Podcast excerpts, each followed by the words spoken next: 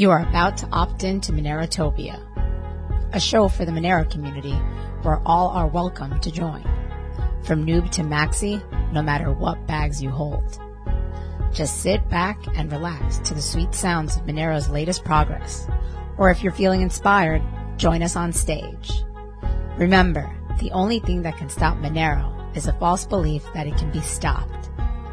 And if you want to win the revolution faster, we recommend you remove your XMR from all custodial exchanges immediately. Warning, boating accidents are common around here.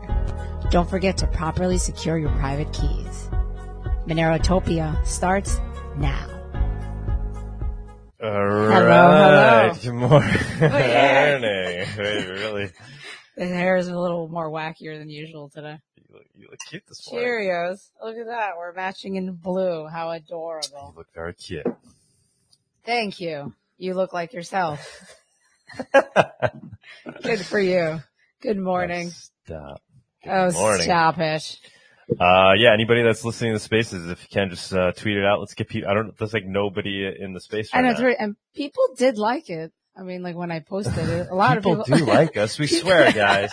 For those of you that are currently in the room, Screw you. I swear. like I got a lot of traction when I yeah, posted I just saw a tweet. I just saw a tweet five seconds ago. Somebody tweeted like, um, is there a Monero community on Twitter? I feel like people just can't even find us. I don't know. We're here, why. guys. I mean, there's We're so here. much we can do. So I responded with the spaces link. Let's see if, uh, they jump in.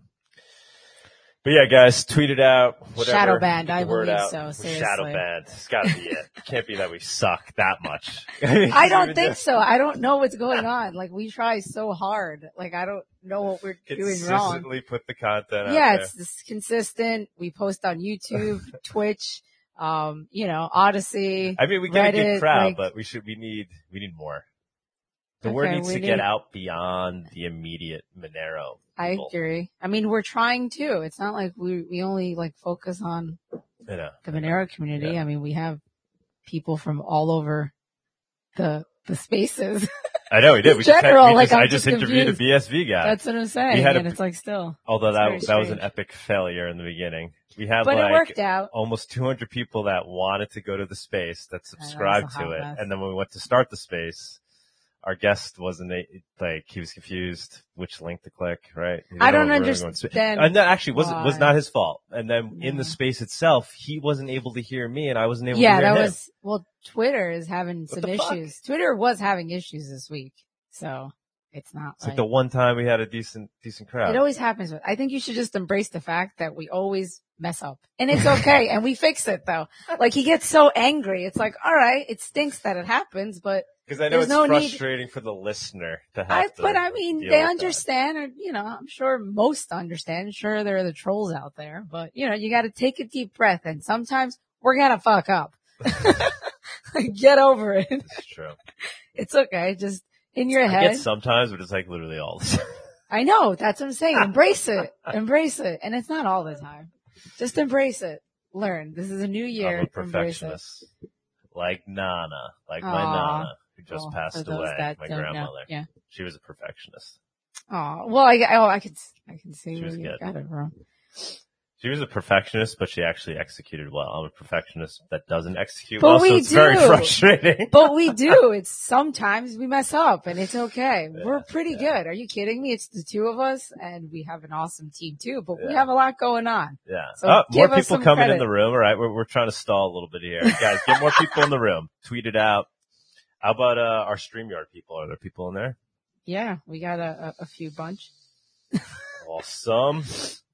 And with that, yeah, so yeah, help spread the word on the show so we can get more viewers. But I think over time, like people are slowly waking up. It's a Saturday morning or evening. Did we spell they're Anarchapulco correct? I believe so. That's how it's spelled. So guys, today's show, uh, We we're gonna, talk about we're gonna have Neil who runs our gratuitous coffee. He like literally roasts all the coffee and sends it out. Um, does a bunch of other things for gratuitous. He's gonna be repping us and Monero at Anarchapulco. We arranged to get a, have a table over there. So he'll be down there all week. So we're going to have him on the, on the show. He's going to talk about it. And then we're going to have, uh, what's his name? Dan.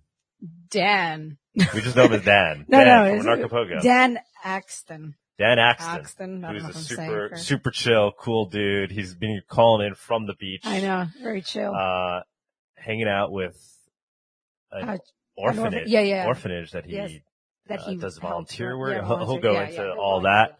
Super cool dude. He we've been coordinating with him to have this table at an Anarchapulco, so he's gonna tell everybody what's going on for the week down there.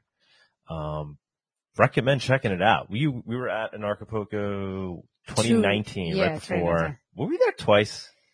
No, you did a presentation remotely. Right, right, And then right. we went, Okay. we, we, yeah, we went to Mexico City, rented a car and drove down to Acapulco. and we hung out with Raphael, who's good friends with us. Which I guess we could announce that too, right? So we're working on doing what we did last year, which is having um, uh, Anarchapulco or Crypto what do we call it? Vigilante, Crypto yeah. Vigilante. I'm sorry, Crypt- Crypto Vigilante, which is Virtual conference. involved in Anarchapulco. They uh, they're going to be running the virtual conference portion of Monerotopia, just like we did last year. Basically, streaming it out live and doing live talks in between uh, speakers. So we're working out the details, but I see no reason why it won't come together. Yeah. We're in the Um, process of, yeah. Yeah, we spoke with them. We had a great call with them last night. They're really excited entire about it. gang, yeah. Some of them are already down in Mexico. They're talking about other people we can bring in. We're trying to get Jeff Berwick to be a speaker. He was supposed to talk, he wanted to talk last year at Monerotopia, but it was, we, we weren't, like, we had a packed Yeah. schedule. And then, uh, Raphael was like, oh, he wants to jump on. And I, I, I felt bad, but I, I had to say no to Jeff Berwick just because I felt like we didn't want to be rude to our other speakers who wanted to, you know, have their time. So, but this year I think we're going to do it right because he we lives have more. Yeah, but also we Or- have more. I don't, I don't want Doc, I don't think, well, he, right here, he's on the show all the time, right? Talking about how he's in Mexico City or whatever. So I think he's, he's pretty local. So we were talking to Raphael, asked him last night. He said he's, you know, he's going to try to, try to make it. So that'll be cool. He'll be one of the speakers. Uh, and with him, you know, he'll bring, uh, the Anarchapulco vibe and, you know, maybe, maybe some of the, the, the local anarcho community that lives in Mexico will come out. Um, so yeah, we'll talk about all those things with Dan. What else do we want to mention? Um, nothing more than, you know, Yeah, buy your your tickets, tickets. today. Tickets. We're going to be raising the prices. Uh, we, yeah, we have it in, in a second, but We're slowly because yeah. we don't want to raise the prices, Yeah. guys. We want to keep it very accessible, but the only reason because we're trying to use like you know carrot and stick method just to get people to commit. Because the more people that commit up front, the more we could do with the conference. Uh, if we see there's you know 200 people that bought tickets, confidence to kind of take more risks with the conference. So please get your your tickets up front. Um, spread the word. Tell your friends. Have them get tickets. We're trying to get the word out to the Spanish crypto community. Obviously, you know, like people that are into crypto that live in Mexico should know about Monerotopia. So any any ideas or if you're in that network, help us get the word out.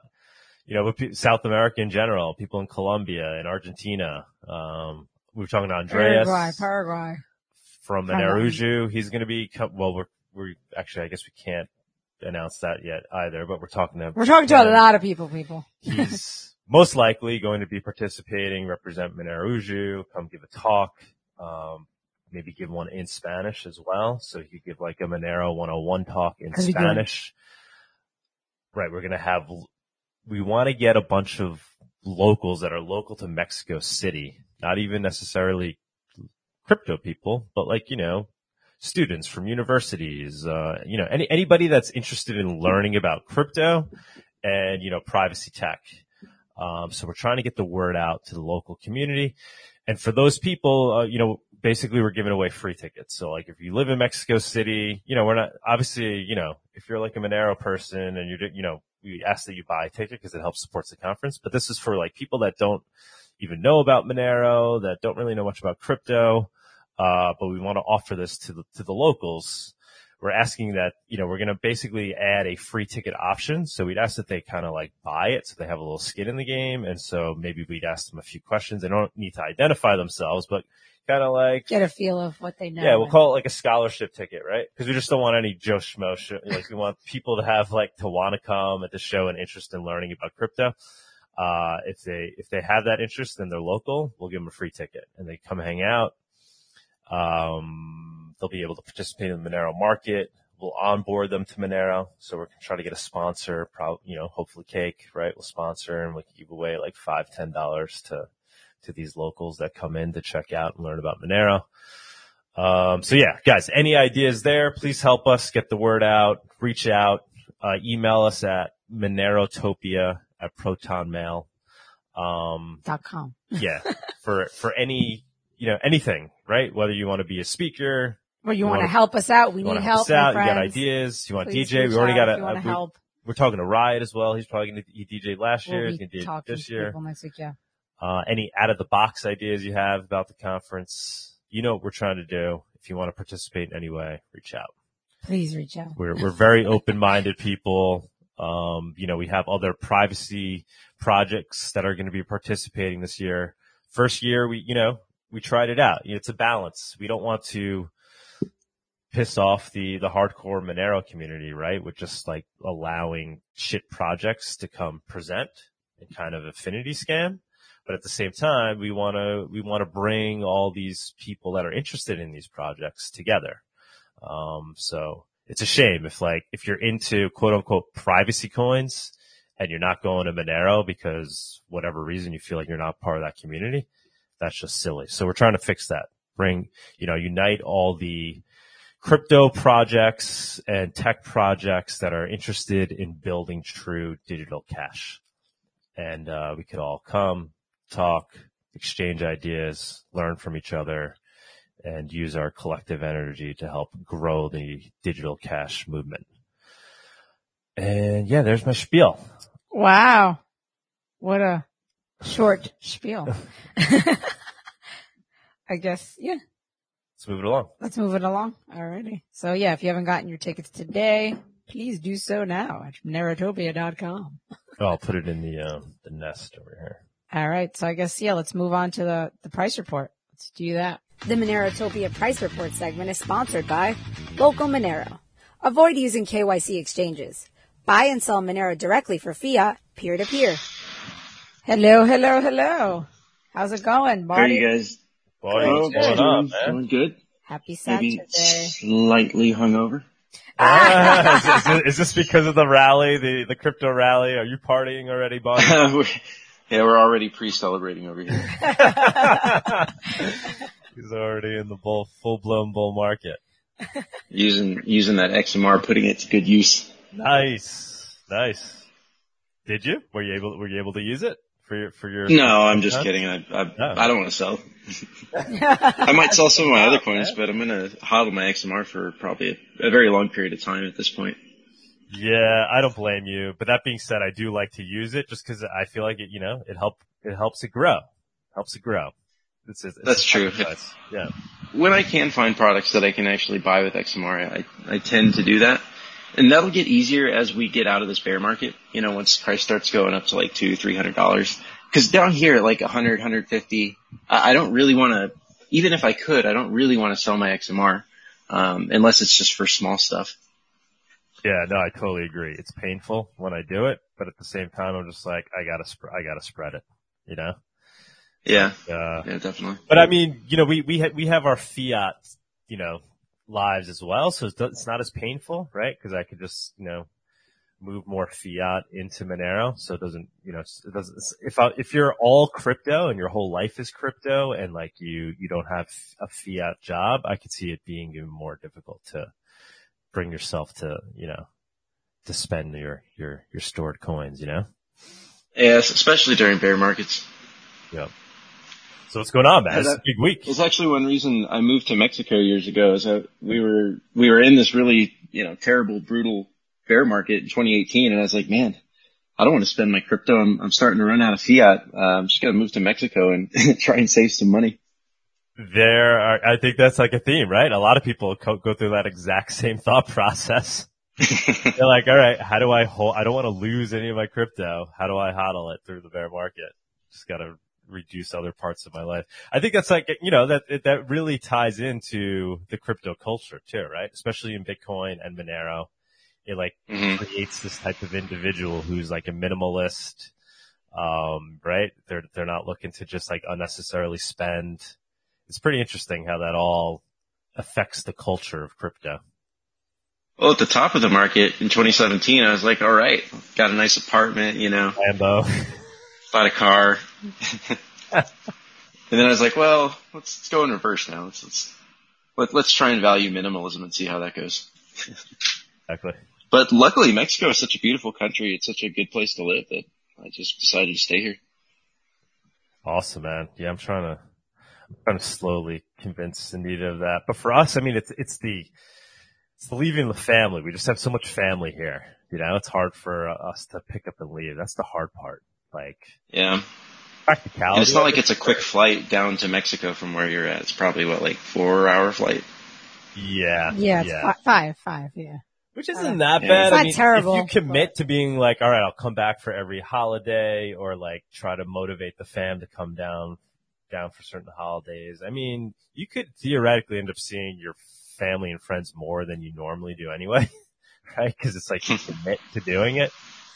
Um, it's tough cause like, yeah, we see our family a lot, right? Yeah, Especially I'm very immediate close. Yeah, family. we're, we're like- both close to every our family, so it's like a little tough. Yeah. yeah. like even during the week. And like, then I got my daughter. I'd like Yeah. Have to bring her down like part of the year, and it would yeah, be tough. it's a pickle. It's a pickle. How about you with fam situation? What what, what was your experience like? Uh, well, my family lives in Texas, so they're actually pretty close It's not by. bad. Yeah, Oh, yeah, that's not bad too at all. bad, yeah. yeah, totally different. Mm. It's like At some point here, etiquette. I would like to buy an airplane and then I can just fly back easily. Cause you know, going across the border and airplanes aren't really like, they're not that expensive. Um, yeah, it's not. I mean, you, you can get a really big, nice one, of course, but yeah, you just get a little Cessna, um, put a GPS fly? in there. Yeah, yeah. I actually at the last Monerotopia, I was down there in Florida because I was getting my pilot's license. Oh, Oh, right, yeah, I think you had cool. Yeah, yeah. So so you're you're you are now a pilot. Indeed, I haven't flown in about mm, six or seven months, but yeah, Sick man. How That's is pretty cool. Or is it like you get? it's really like, fun. You get nervous every time you get in there, or you're just like, is it like second nature? Mm, At first, you're a little bit nervous, especially on your first solo. Um, but you get used to it. It's, you know, it's not a big deal. dude, can we go on a trip together? That's can pretty we, cool. Uh, like, can we arrange something? I'll pay. Hey, you should, you Sure, should yeah. like, like charge people for experiences. Come fly with Bawdy. that's, Narrowly Charge that's, you that's commercial, commercial flight. I'll have to get my commercial license, which is like a whole other thing. well, you know, you could have people come in, right? Obviously, you could have passengers come in, right? Yeah. Yeah. I, I can't, I just can't charge for it. That's all. Well, I mean, unless you're secretly charging Monero. we can, we can like split the cost. We can like split the gas Right, and you split gotta pay the for plane the rental. gas. Exactly. Right. Right. I've got to get my currencies again. Uh, the last time I flew was back in, uh, in June this year. So I've got to go, you know, brush up and just haven't had time. And so do you fly then in Mexico? Do you, is there a place you go where you can like rent and fly? They don't really have aero clubs down here. Um, there, I'm sure there's got to be like some people privately have their own airplane. Um, but I looked around a little bit and there just weren't any aero clubs, uh, in the city I'm in. So maybe in Mexico City they have some. I, I haven't checked on there. Um, so yeah, it's a little bit harder because I, I guess if I could find someone that had an airplane that would, you know, rent it out to me. So, uh, I don't know. That's why I said it's, it's just easier to get my own airplane, airplane at this point. If I was in the States, it would be a lot easier. I mean, there's aero clubs everywhere. There's plane rentals in, in many different places, but it's not really a thing too much here in Mexico. Right. Dude, you just progressively get more and more badass and impressive with, with each conversation we have. You're like slowly revealing more. It's Well, Bawdy is an impressive individual. Um, Thanks, yeah, man. Take, take, take it away on price. So, uh, I, you know, I really don't have too much for you guys on price today. Um, everything's going up. Everyone's pretty happy. Uh, I was posting yesterday that the vibes feel a lot like the 2015. Uh, actually, that's a different chart. Let me just pull that chart up. things feel like we're back in 2015 and I actually overlaid. So this blue line right here is the bear market from 2014, 2015. And right around here, everyone is saying, "Oh, we're going to get a pullback." You know, I'm gonna I'm gonna buy once we pull back to the lows. And I kept saying, "We're we're probably not going to pull back to the lows. I, I, just don't see it. That trade is too easy, right? It's too easy to see this market and then and then scoop that up." I said, "Be prepared because we might actually just keep going up, and we might just not even respect any of these resistances." So the other thing that's happening right now is that Bitcoin dominance is really jumping, and so this is something that I've noticed they'll do when they want to try and convince people that a bull market is happening.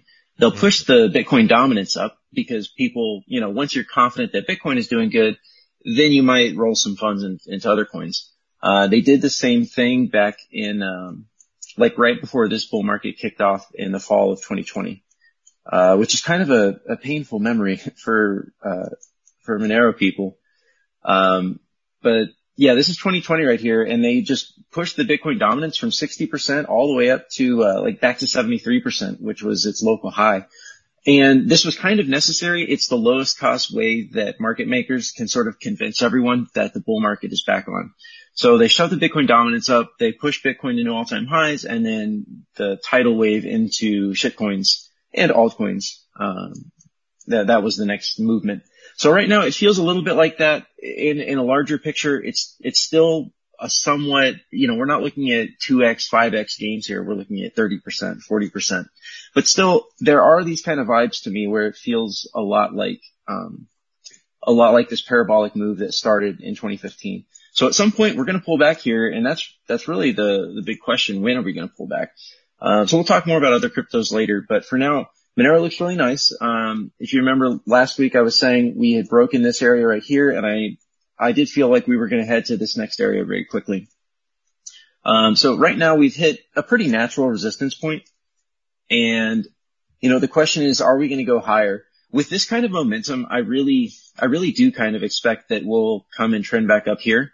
Um, but we also know that Monero's price is often managed, and it does look to me uh, so the divergence is here. It does look to me like they probably did spend a decent amount of time accumulating Monero, right? All of these, all these places right here. Overall, um, if we go to longer time frames, you can see that essentially they, they spent the past few weeks accumulating, either accumulating Monero or just trying to keep their doors open. So when we go to longer t- time frames, this is kind of a longer, um, average, right? So you can see that, uh, that we spent a lot more time overall with positive Monero divergences. So they probably are accumulating at some point. I had a, I have a thesis now that I put on Reddit a couple days ago. What we saw in August at the top of that August bubble, or not really bubble, but you know, at the top of the August bounce, Binance shut down Monero for like 10 days, their Monero withdrawals. And then they diverged their prices down by about 2%, 1 to 2%. And my theory was that they took whatever remaining Monero they had and sold it on Kraken to try and keep the price down even as they shut off withdrawals. And so they wanted to do that to suppress the price while they pushed everything up. Um, because the, the price on Monero looked, the action looked weird. It's like we just had a flat top. And so my thesis is that whenever the top of this bounce comes, we will probably see, or maybe not probably, but if we see Binance shut down withdrawals again for, you know, at least a few days and we see negative price divergences, that's probably an indication that we're at a temporary top. Um, so that would be nice if they did that because, you know, that makes it a really easy trade. Uh, makes it really easy to get out of my, uh, my altcoin and shitcoin positions. Um, it looks like somebody on Bitfinex is getting bullish on Monero. We, the green line is the longs, the red line is the shorts. So they're closing their shorts, they're entering Monero longs. Uh, this is, this is nice. Um, I'm not sure how much we can trust Bitfinex numbers or who the players are, but, um, it's interesting. Um, this development, so XMR BTC, if you remember last week, um, we actually drew this outer triangle, uh, this guy right here, saying, well, it looks like we might need to, to redraw this triangle. You can see this line right here. Um, so we had this line drawn for quite a long time. It made sense. It's kind of where things were topping out, poked above, and then kind of hung out there. And of course, you know, the thesis was that eventually we were going to break above this, and which we did Um, but it sort of required that we redraw the lines, which we did last week. Now, right now, we're kind of falling out of this of this triangle, and that's really not something we want to see, but it's also not surprising. Um, so what happens is with with price, one reason price just explodes like this, both for Monero and other coins, particularly for Bitcoin and other coins, these exchanges they can see when funds are flowing onto their exchanges. Um, they've also got their chain analysis, so they've got really sophisticated tools to understand on-chain flows. Um, like you've got a lot of maximalists, for example, will look at Glassnode and they'll talk about on-chain metrics. I've never seen a single one of those guys ever predict a bear market or a pullback on, on that data. But I do believe that the exchanges, the market makers, and the chain analysis guys probably can see that kind of stuff. So, and people got paid yesterday too. So you have to imagine that these exchanges can see flows into their exchange. And so when they have the idea there's going to be organic purchasing, they front run that. So before people have the opportunity to buy, they just start pushing the price up massively, knowing that people are wanting to buy and they're going to have to buy higher. They did this, for example, at the end of 2020, um, with Bitcoin and with just in general.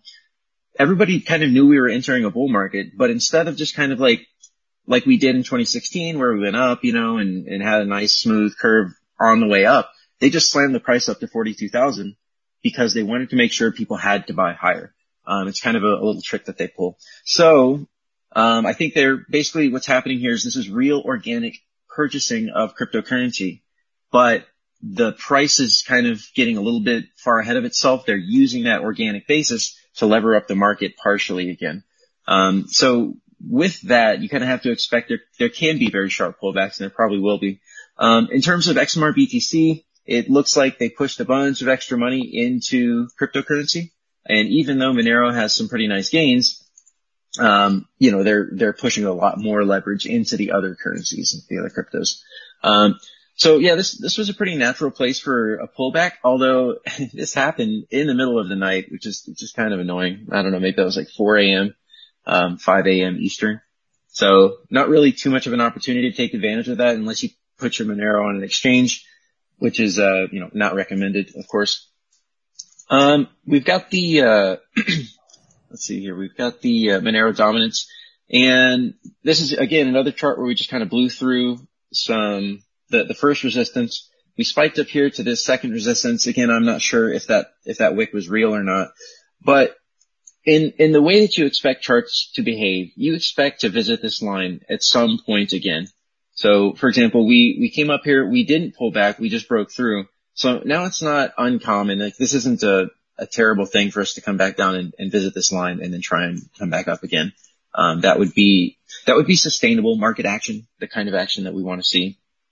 Um, and then finally, these divergences, I don't know what happened here, but OKX, I guess they decided they want Monero. Uh, the white line is the sum of all of these, um, sorry about that, uh, the sum of all of these, uh, different exchanges here. So, I mean, they really, like, they really pushed up their acquisition of Monero right now, which is kind of weird because we've seen this pullback despite them trying to acquire more Monero. So I'm not quite sure what to make of that. Um, but, you know, interesting, interesting dynamics there. Uh, let's go ahead and take a look at all the regular macro stuff we have the DXY as, go to the daily. So if you remember, uh, last week I was saying that when this wick happened and then we ended the day down on what really looked like the beginning of a bullish movement, that was very, for risk assets, that was a very positive sign because it meant that DXY was probably going to have more losses, uh, which indeed is what we've seen this week. Uh, the dollar index has continued to decrease. Now you have to keep in mind, this is more important as an indicator of how funds are flowing. It's not so much it's not necessarily like the dollar is strong, right? It's just that the dollar is strong relative to other currencies because of how people are moving funds. So this just helps us to see that. We also have the uh, reverse repos, which haven't really done anything in the past week. They're just kind of flat and hanging out down here.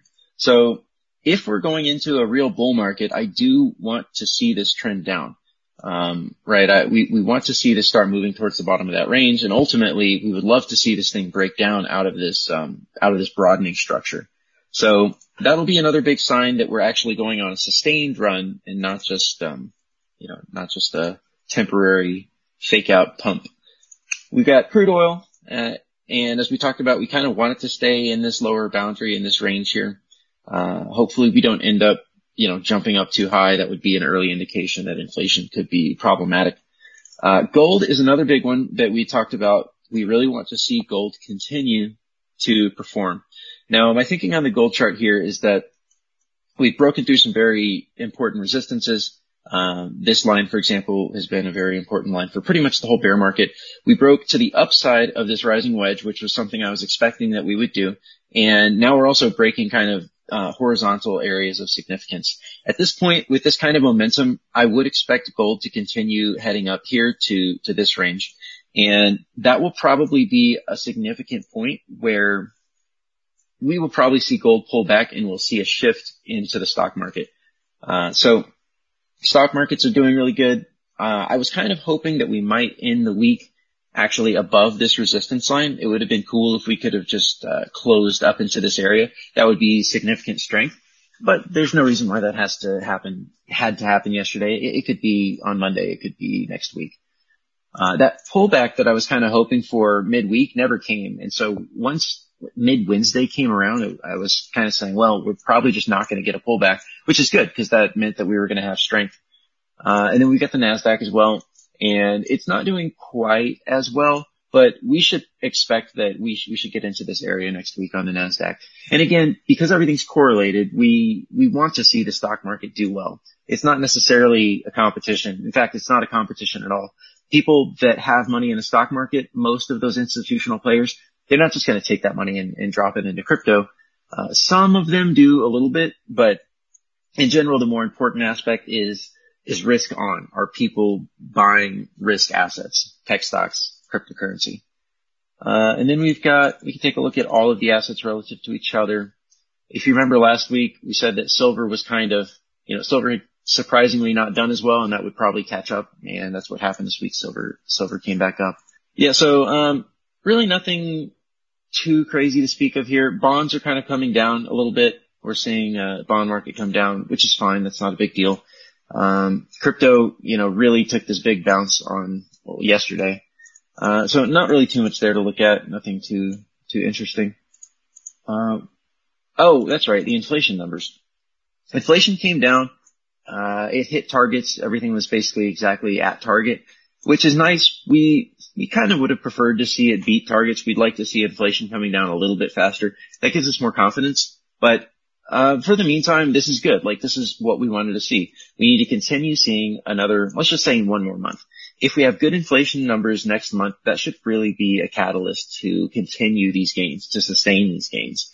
Um, the Federal Reserve is looking at core inflation, the blue line, more than they're looking at CPI. Um, but this is also good just from like a social, uh, social sense. We, we don't want people having to pay ridiculous amounts for basic goods and services and food and housing and whatnot. Uh, so that's good. The global price of metals, this is just an index. Again, we're, we're bouncing off of this area right here. This is only a monthly chart, so we only get data little by little, but this, this is a very natural place, the standard deviation. This is a natural place for, for things to start going up. So again, just, um, the idea that, that gold and silver should continue to perform here. And we can revisit this chart as well that I showed you guys last week. This was the chart where I said that you can see clearly over the last two decades that gold has made reversal before the stock market has made reversal. So that's what we're wanting to see here. We're wanting to see gold continue to make gains, which, uh, which was the same as this chart over here. So again, we're looking for gold to continue and at some point it will be, especially if we kind of get a confirmation that the bull market, well, sorry, let me rephrase that the bear market is temporarily on hold and we're on some kind of at least miniature bull market run, some kind of sustained run. We want to see chart structure and crypto confirm that to a greater degree. Um, and if and when we do see that, that will be the time to hop out of gold and hop back into crypto. Um, just depending on how you personally like to allocate your assets. Gold is a place I like to go. I like to sell crypto for gold at the top of these markets. Um, it, it always seems like gold might have the potential to really explode one day to, to go to the upside. Um, and it's nice just, just to hold a, a solid asset instead of dirty fiat dollars. So this is total crypto market cap and you can basically see we have broken the larger bear market resistance. Um, so we've kind of got our channel here. We've got our very top line and we just smashed right through that. uh, in a nice little parabolic fashion. Um, we want to see this continue up. I would personally like to see this make it to kind of this horizontal area of significance. Um, whether or not we get there, I don't know, but the current momentum would suggest we, we would get there. We can also go to Bitcoin and see, uh, Bitcoin's been performing really well. So Bitcoin looks very similar.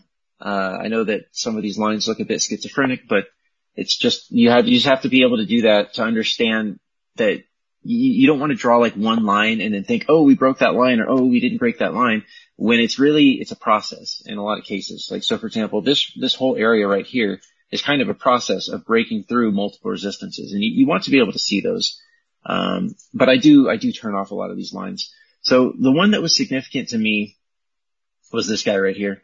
Uh, it was significant because that's the most recent, um, resistance line and it's also the most shallow resistance line. So we smashed even right through that. Things peaked, uh, we got that wick last night. Things peaked kind of right at that same, you know, at that same area. I do expect that this particular run will probably take us all the way to 25k, uh, as long as this momentum continues. Uh, so that'll be nice. Like if, if crypto's doing good, if Bitcoin is doing good, Monero is also going to do good. And then, um, you, and you think it goes back and like retests like 20k or something? Yeah, I think that's, that's likely. We'll probably do some kind of crazy thing and then we'll do this. But on the way back down, what they'll do is they'll try and establish this as a support area because obviously with all this action, that's significant resistance. So we just blew right through that. It's very likely we're going to have to come back down and test this area at some point.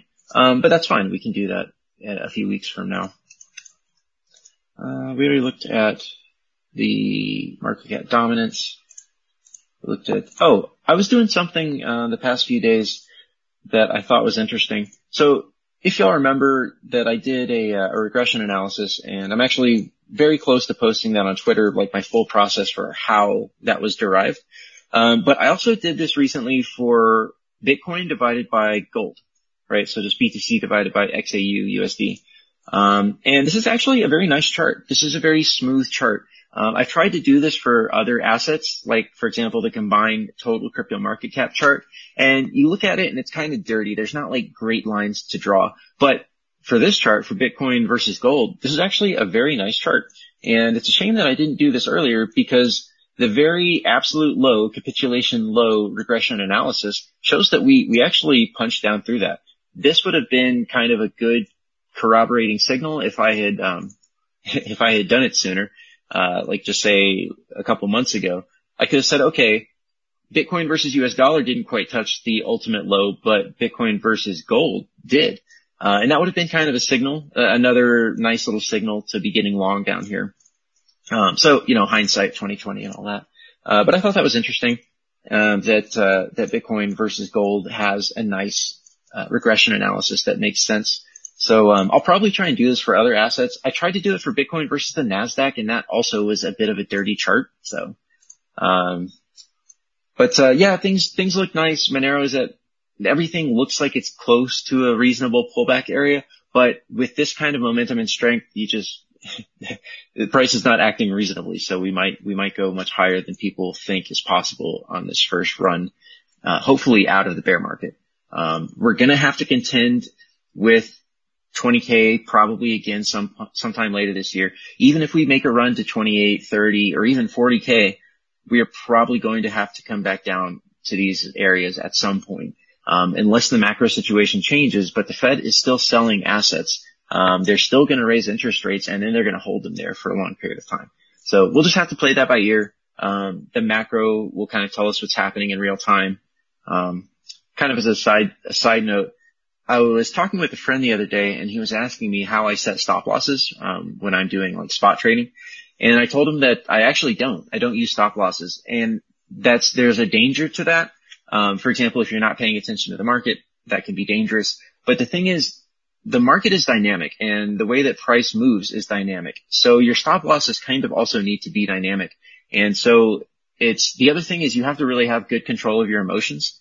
Um, you can't let your your hype emotions get in the way of taking profit, and you can't let your fear emotions get in the way if hypothetically you need to move your stop loss down um, on a spot trade. Leverage is a whole different story. I don't recommend anyone trade leverage. You can even know what direction the market is going to go and still not trade leverage successfully. This, is, this is um, why you're a good, a natural pilot, man. You, you know how to navigate, deal with risk, assess risk on the, on the dime. Wow, no stop loss. They teach you that. That's pretty they do teach you that.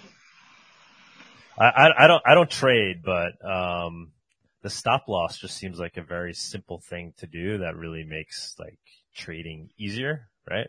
I guess if you're, if you're constantly on it, like what you're doing, but you know, if you're somebody that just kind of like, oh, did we get disconnected? No, no. no. If you're somebody that just kind of wants to like, you know, buy the lows and sell the highs and you don't want to lose your stack along the way, right? I feel like stop yeah. losses are good things. What do you think? I would never have a stop loss for Monero. I'm going down with the ship. Nah, yeah, I'm the same. Don't get me wrong. I'm the, I don't even, yeah, like, there is no, there's no stop loss. Uh, uh, no, but like if you're just trading, um, I mean, stop losses are a good thing. If you're not on it all the time, if you're not confident in your ability to assess the market, then yeah, you really probably do want to use stop losses. So, um, it's kind of a variable thing there. They're, they're safety and like that advice that I'm giving there where I'm saying like, I don't use stop losses. You just have to be very careful with that. Yeah, yeah, yeah, yeah. At yeah, your own yeah, risk, people. At your own risk. trade at your own risk. Don't recommend it. the thing that I do recommend though is that you move your stack periodically. You rebalance maybe once or twice a year. Um, if you can see the big broad trends that are happening, get on the right side of those trends and then just stay there. Like for example, it was very clear at least to me, it was clear in um, in October of 2021 that that was a top. We were very close to a top. So pulling some off the table, reallocating, rebalancing your portfolio into gold, for example, that was a very natural move, right? That was easy to do.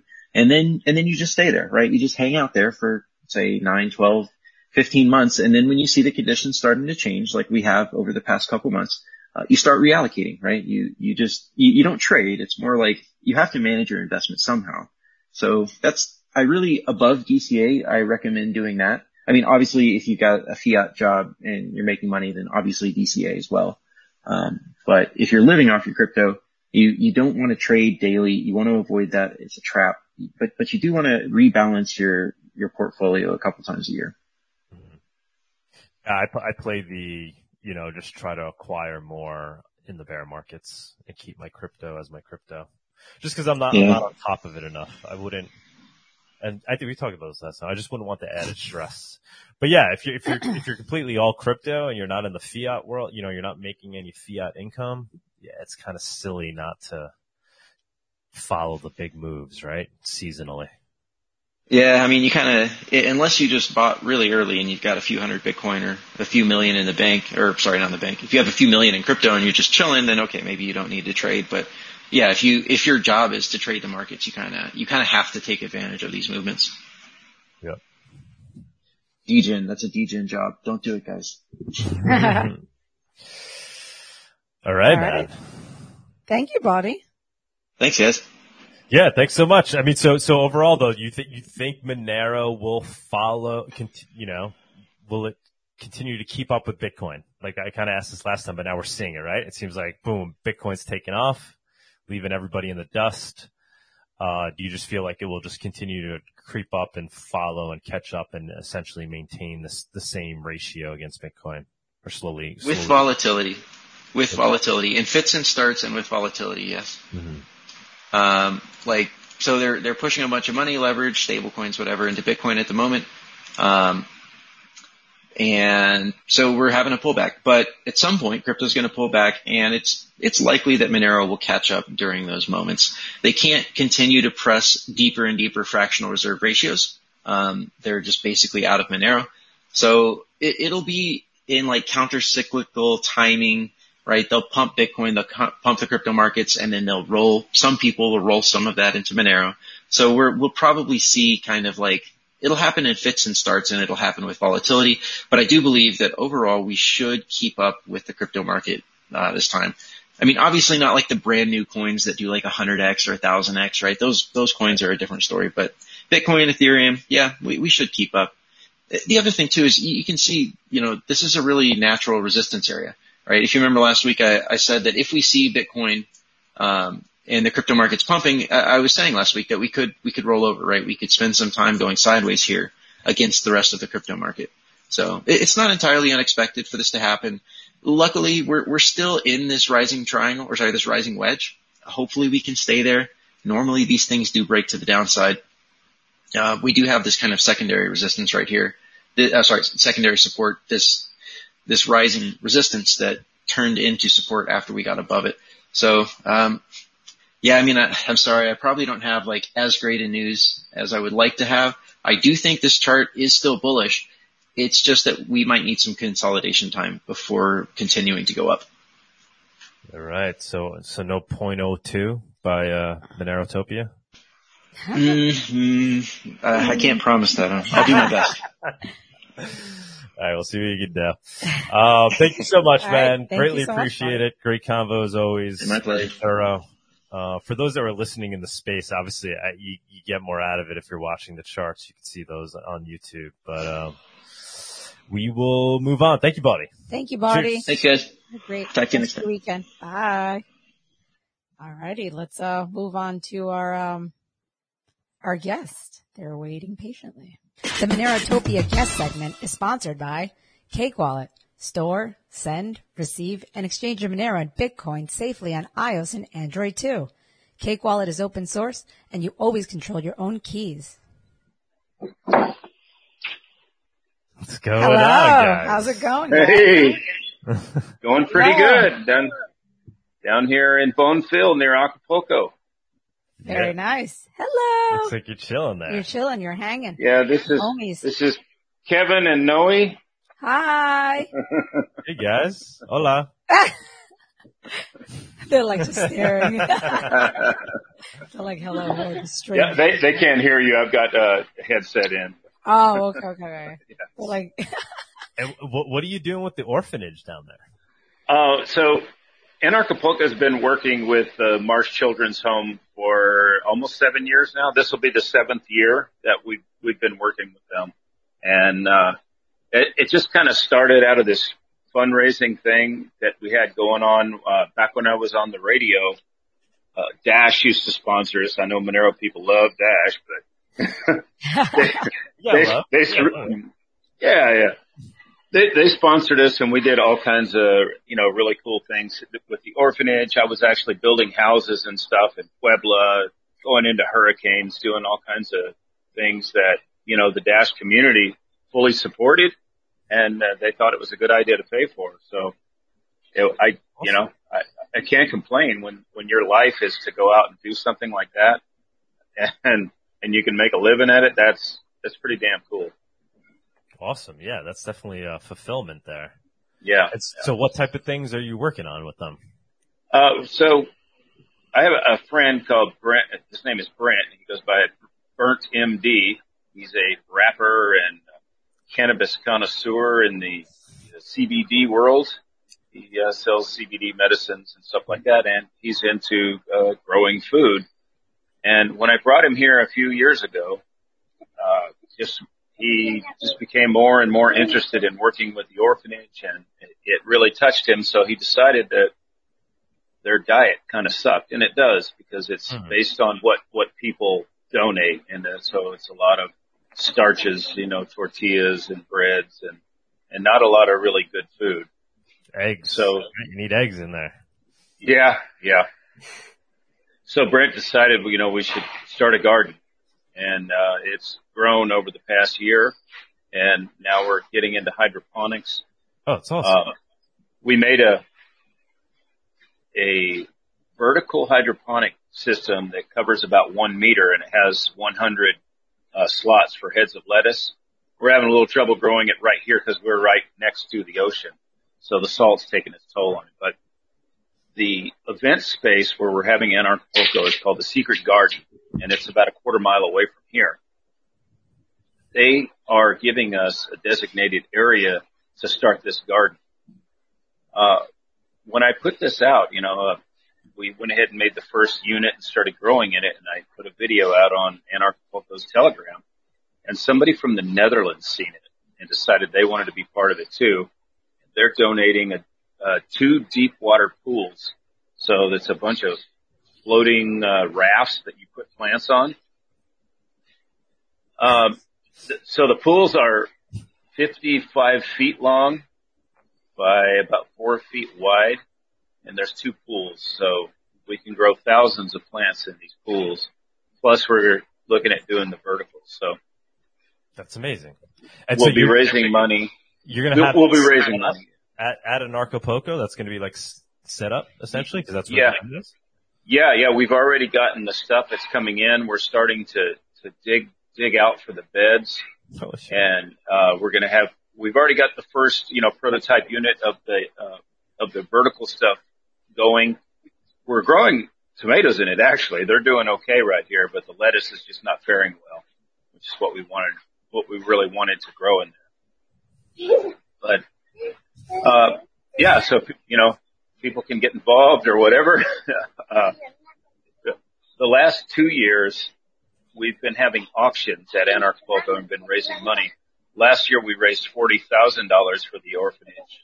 The year before we raised twenty thousand dollars, and we've got this auctioneer who just like gets everybody into it, and you know it works out great. So we're going to be doing that again this year, and we're going to have you know probably double if not more than the people we had last year.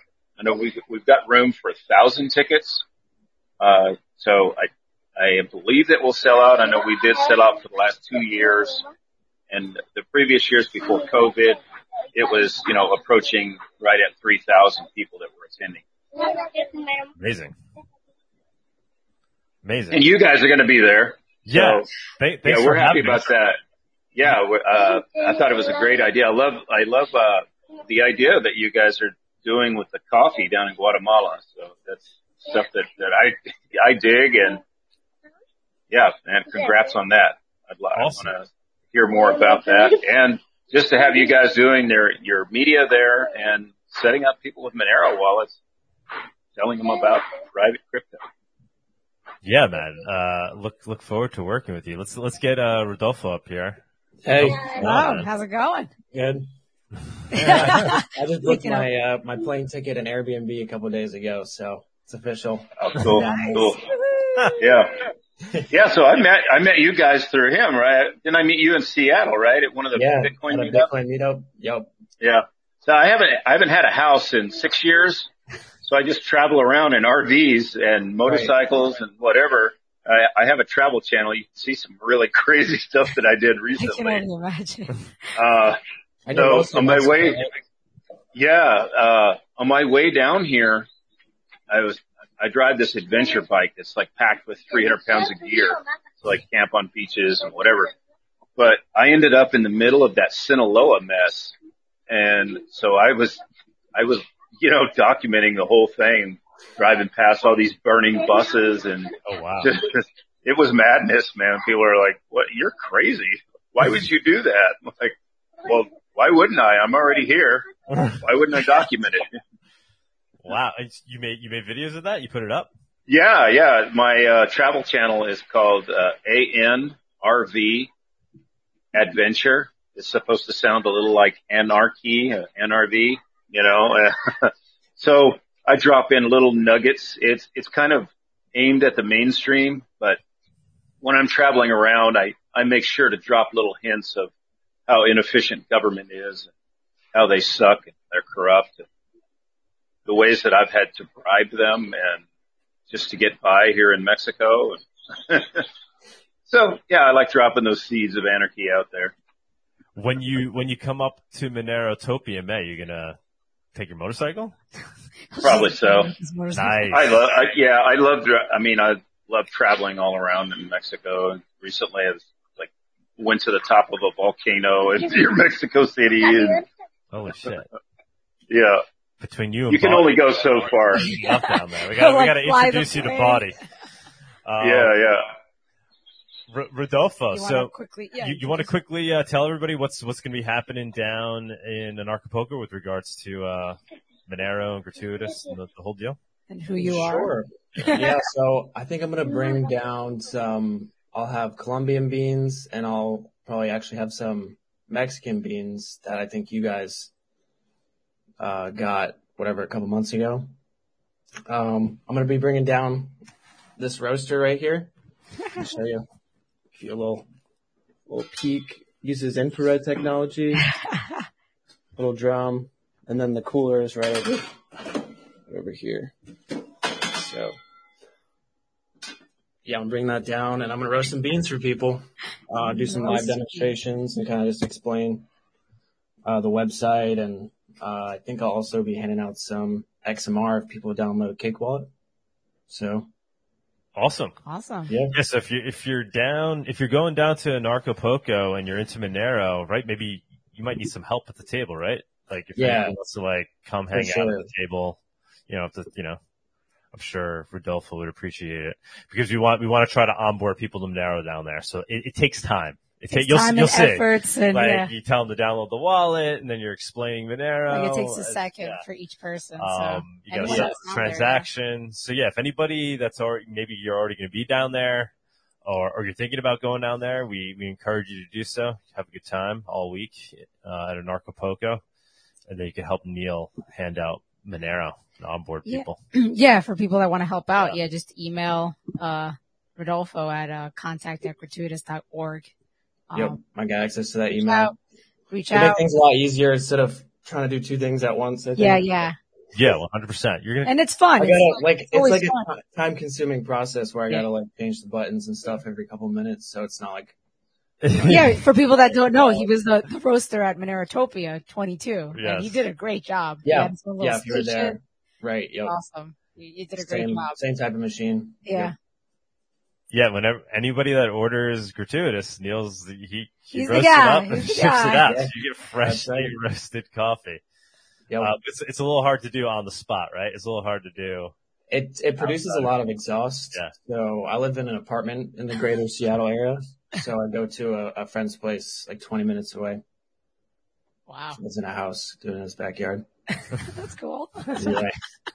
Who I think my, my lease is up in a couple months, so I think I'm gonna be looking for one with a a house instead of a How many how many orders are we getting like on average now? Like It ranges. So like there'll be like some weeks where I have to roast like 10 bags and then some weeks we'll have zero or two. So I'd say it ranges from, yeah, like two to 10. Okay. So People Yeah, get, and, like, and- and like uh. Rodolfo was saying, we have new new beans from Colombia, who's Yep. from somebody else that's in the Monero community that um reached out to us that said they you know had access to farms, and we worked it out over the course of a couple of months, and we finally got the beans shipped. We'll be going down to Colombia at some point to you know go to the farm, hook the people up with their wallets. Uh, and then we also worked on getting beans from a farm in Mexico when we went down to Mexico to set up Monerotopia. Um, so we're going to try to have those beans shipped to Anarchapulco. Um, and then, you know, same thing. We'll go to that farm. That farm was, was pretty cool. It was like literally in the mountains on a mountain, bit on a mountainside. Um, they thought we were crazy, crazy for being there. They're like, why, why are you guys here? We're like hiking. I was like with the dress and sneakers. trying to, What, we, we what onboard- area? Uh, this is What in area is that farm in? Oaxaca. It was near Oh, Oaxaca. cool. Yeah. Yeah, it was in the Oaxaca region. We were on the coast and we drove inland maybe like what? No, two we were in hours? Huatulco, and Yeah. then we drove up north to Oh, cool. towards Oaxaca, but I forget what the, the Yeah, city- cool. I was just, I was down there. I, I went through Mazunte and San Jose del Pacifico. I was in Oaxaca for Day of the Dead. It was pretty crazy. Oh, that Oh, sure. Yeah. Beautiful. Yeah, yeah.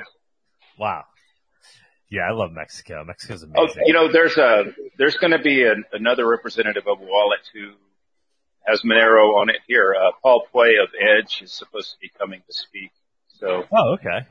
I don't know. He might, he might pitch in with you guys or something and, uh, get some more Monero going. We'll see. I'll, Yeah. I'll, I'll send him a message and ask him about that. But Yeah. are you going to recommend the Cake Wallet? Should I put that out into the, into the Anarchapulco chat or anything that people should expect to download the Cake Wallet? Yeah, it doesn't matter. You know, they use whatever Monero wallet they want. But, uh, you know, when we're down there, we're going to try to get Cake to sponsor. But like you said, maybe we could get, um, Paul too, if he wants. You know, Okay. they sponsor and they give a couple of hundred bucks or whatever, then we can give out Monero and ask the people to download, you know, Cake, if Cake sponsors and they're willing to reimburse. And Neil can, Is, is, is Cake a multi, Cake is a multi-coin wallet too, isn't it? It is. So there, there's, Yeah. there's Cake. Cake was the Cake was the first Monero iOS wallet, and then they uh, eventually they added Bitcoin and they added Litecoin, uh, and then they also have a fork that they built Monero Monero.com wallet, which is just the original Cake wallet, it's just Monero only. Um, but yeah, Cake has has a couple different coins on there. Yeah and they have exchanges built in. They have Cake Pay built in, which is kind of like uh, the Dash Pay thing. So right, so you could on instantly buy gift cards anonymously with Monero at point of checkout. So they built that into their app. It's Cake has become quite the utility in the Monero community.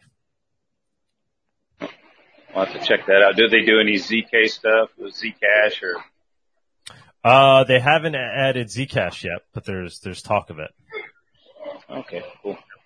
Maybe they can add uh, some of the other Zcash forks.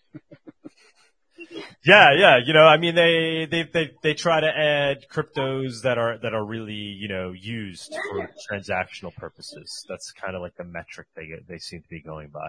So that's why Bitcoin, Litecoin, obviously Monero. But like I said, they started off as a Monero wallet and then they started to add some of these others. But yeah, yeah, we'll see. We'll see what it evolves, evolves into.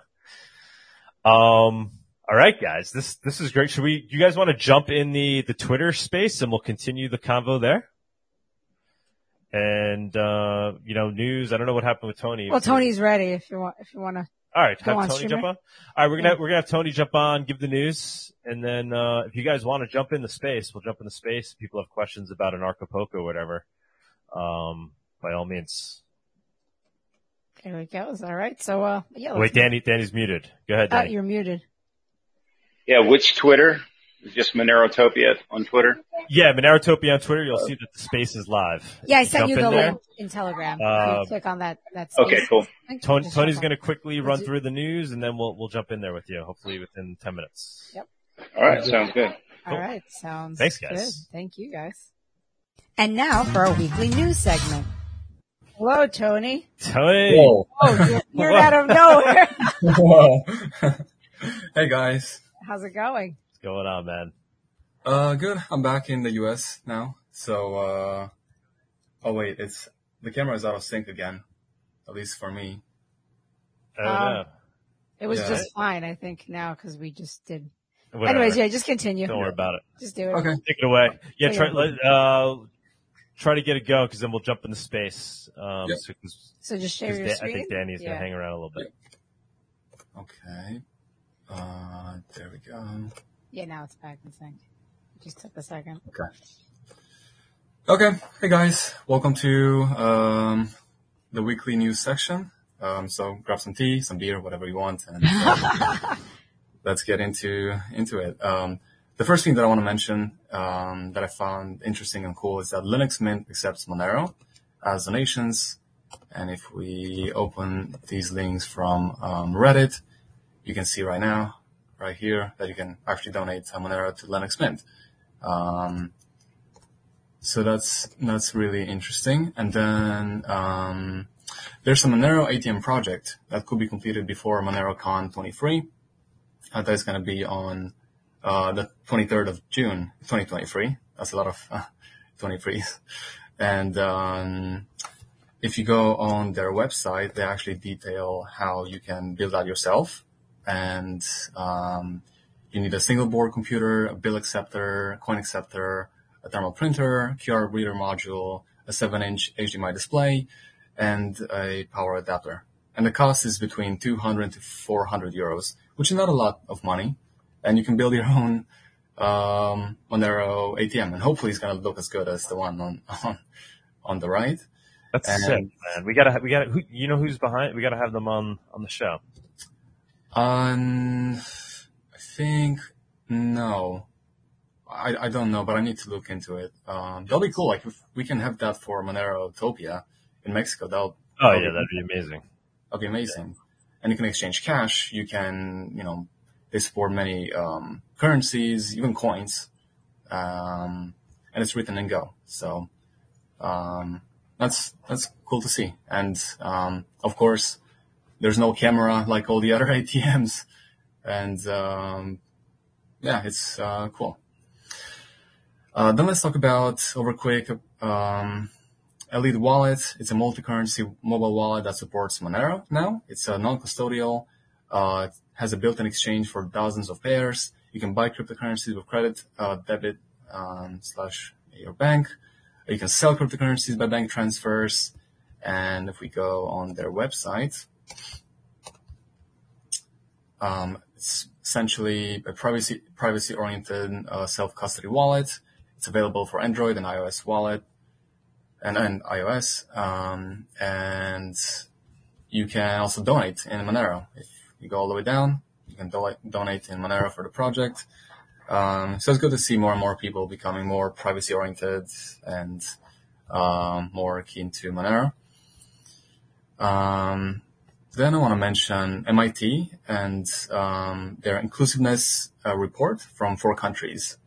Um, they're looking into CBDCs and they've done some research. I think a 15 month research. Yes, a 15 month research um, on India, Indonesia, Nigeria, and Mexico, and about how uh, so essentially low and middle income countries and how um, what inclusion issues they, they might have with um, CBDCs. And um, if you go down, if you, if you go on uh, this tweet by uh, Bilal, um, it talks about uh, the paper published by MIT Digital Currency Initiative, and they're looking into self-custody. That's a big thing. Offline cap- capabilities. Um, that's also huge when it comes to making um, payment, digital payments. Um, you know, if you don't have internet, you need to be able to make payments, and then uh, there comes the trust. But if we go down on the article, um, there's a quote that I find really interesting. It says, especially considering the rise of authoritarian regimes around the world, the acceleration of the surveillance state, and the increasing challenge of regulating the technology industry, it is far from self-evident that people should trust a CBDC. um, so that's up to you if you want to if you want to trust the CBDC or or not. And by the way, if you want to check out all the links, if you want to read them by yourself and look into, um, you know, because there's far more uh, details and you know research papers that you can see. Um, the links are in the description, so you can go and uh, and check it out. Then let's go into um, this one is huge. It's about uh, United Arab Emirates and their new federal virtual asset law. Um, and if you don't comply uh, with this law, there's a hefty fine of up to 2.7 million dollars. Um, and this is, of course, in the name of um, terrorism and money laundering, and to protect people from it. Um, although it's it's uh, pretty hard. And uh, they, so they passed a new law that governs virtual assets, uh, setting up the country's initial regulatory regime for the cryptocurrency space at the federal level. Um, and the crypto regulator called it's called the Virtual Asset Regulatory Authority (VARA), and um, Irina Heaver, uh, she's a, a United Arab Emirates-based crypto and blockchain lawyer. She explained that the move has several implications, um, and entities that engage in crypto activities must secure a license and approval from the new regulator. Non-compliance could lead to a hefty fine uh, of 2.7 million uh, dollars. And essentially, every crypto and Web3 project operating in the um, Arab Emirates will have to structure a way to comply with the new federal law and all of the existing laws. And um, starting January 14th, which I think it's today, yeah, uh, today actually, um, everybody gets three months to to comply with the new uh, regulations. And this is whether you're a crypto exchange, a crypto brokerage, a crypto payment service, uh, basically all the entities that deal with uh, with crypto. And again, this is in order to combat money laundering, crimes, the, the financing of terrorism, and the financing of unlawful organizations.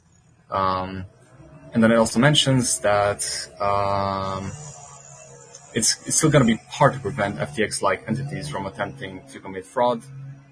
And um, they want to make um, the Arab Emirates the Web3 capital of the world. Then moving on, let's talk about Russia and uh, the CBDC settlement system. Uh, they've been dabbling with uh, CBDCs since uh, the restrictions because of the war with Ukraine. and they have two possible cross-border CBDC settlement models this quarter. They wanted to release a, uh, um, digital ruble by the beginning of 2024, I think. Uh, but now um, we're expecting it to come sooner in the first quarter of 2023. And the first proposed model sees various countries entering into separate bilateral agreements with Russia to integrate their CBDC system.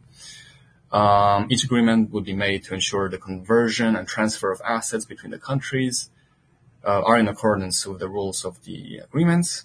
And the second, this is a more complicated model. It proposes a single hub-like platform for Russia to interact with other countries, sharing common protocols and standards to facilitate payments between the connected countries.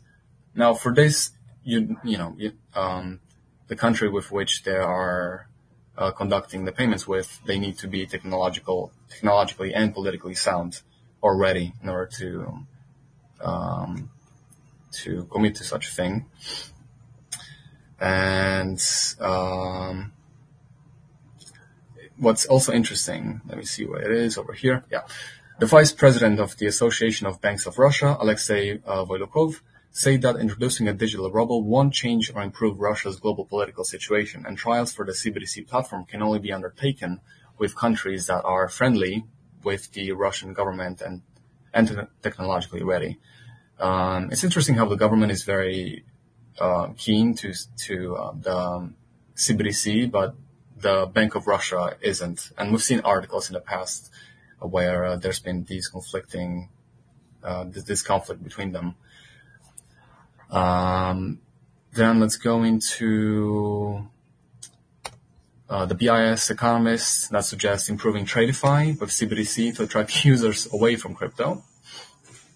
Um, there's many risks involved with crypto, as we all know, and uh, economists are suggesting that they need to make TradFi better in order to sway people away from crypto and get them into into uh, CBDC. And it says uh, they want to develop an alternative. What they had in mind was the CBDC.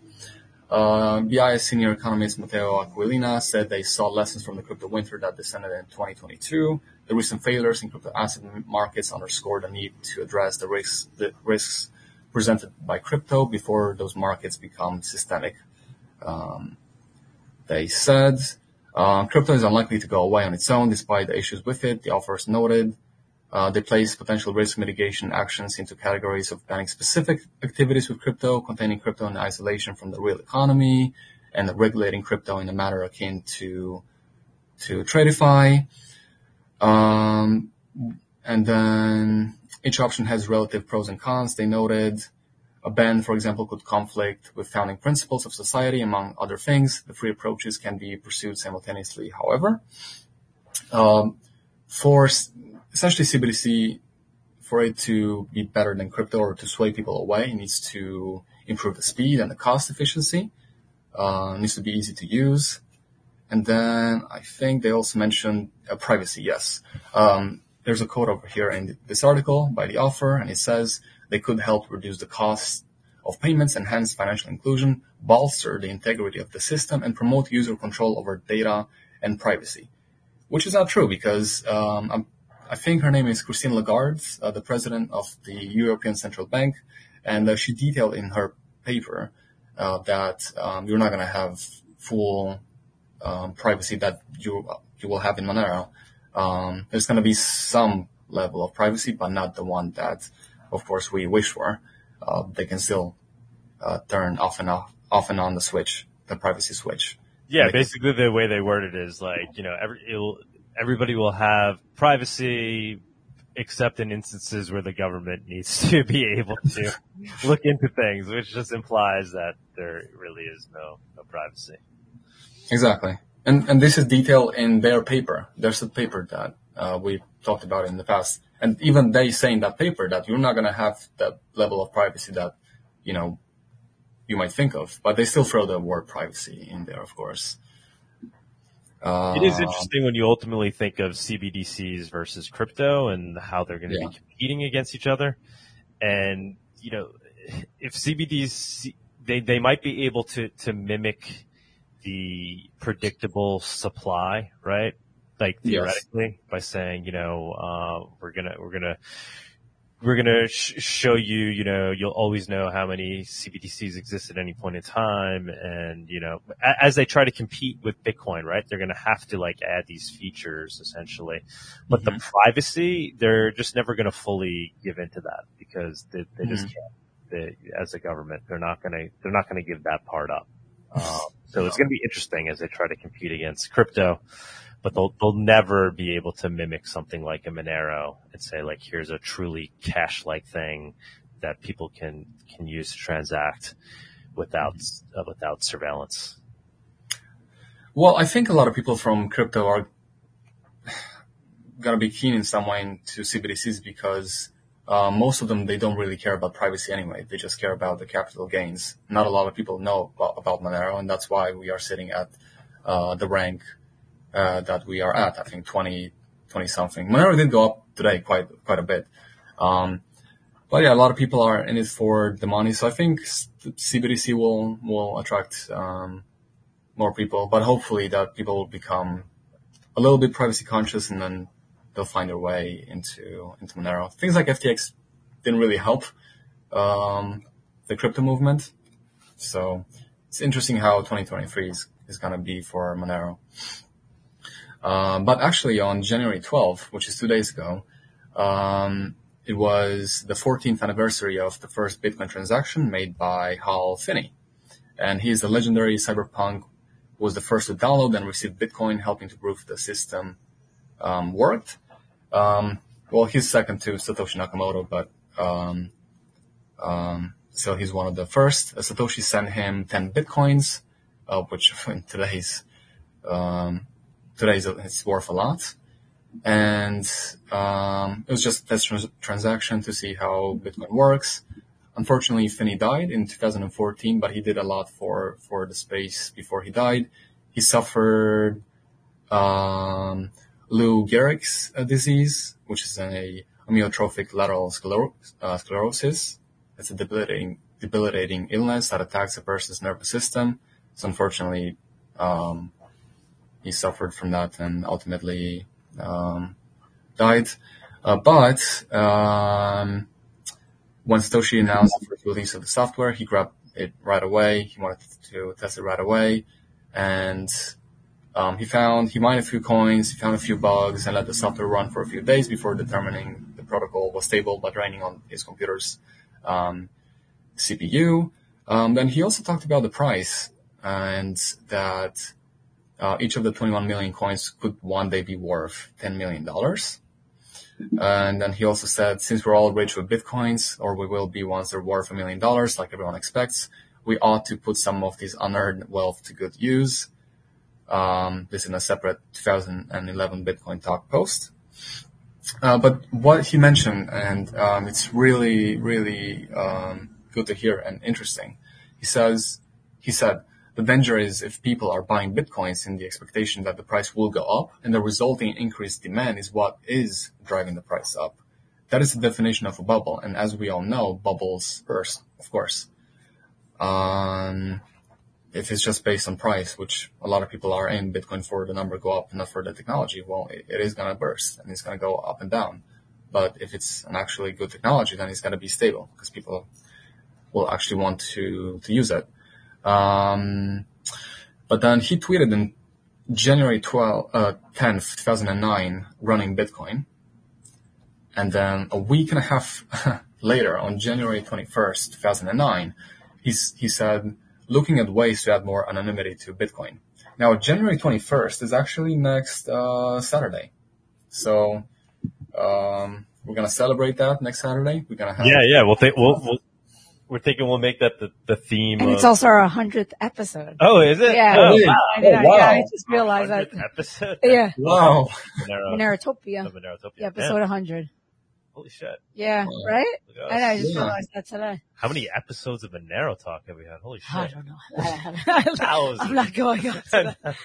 um, thousand. yeah, no, so it's pretty, it's pretty awesome. Yeah, so we're gonna try to celebrate that next Saturday on the date that he sent out that tweet, and it, so that was literally his second Bitcoin related tweet, right? His first one was on running Bitcoin client. Yeah. Ten days later, He's like working on ways to add more anonymity.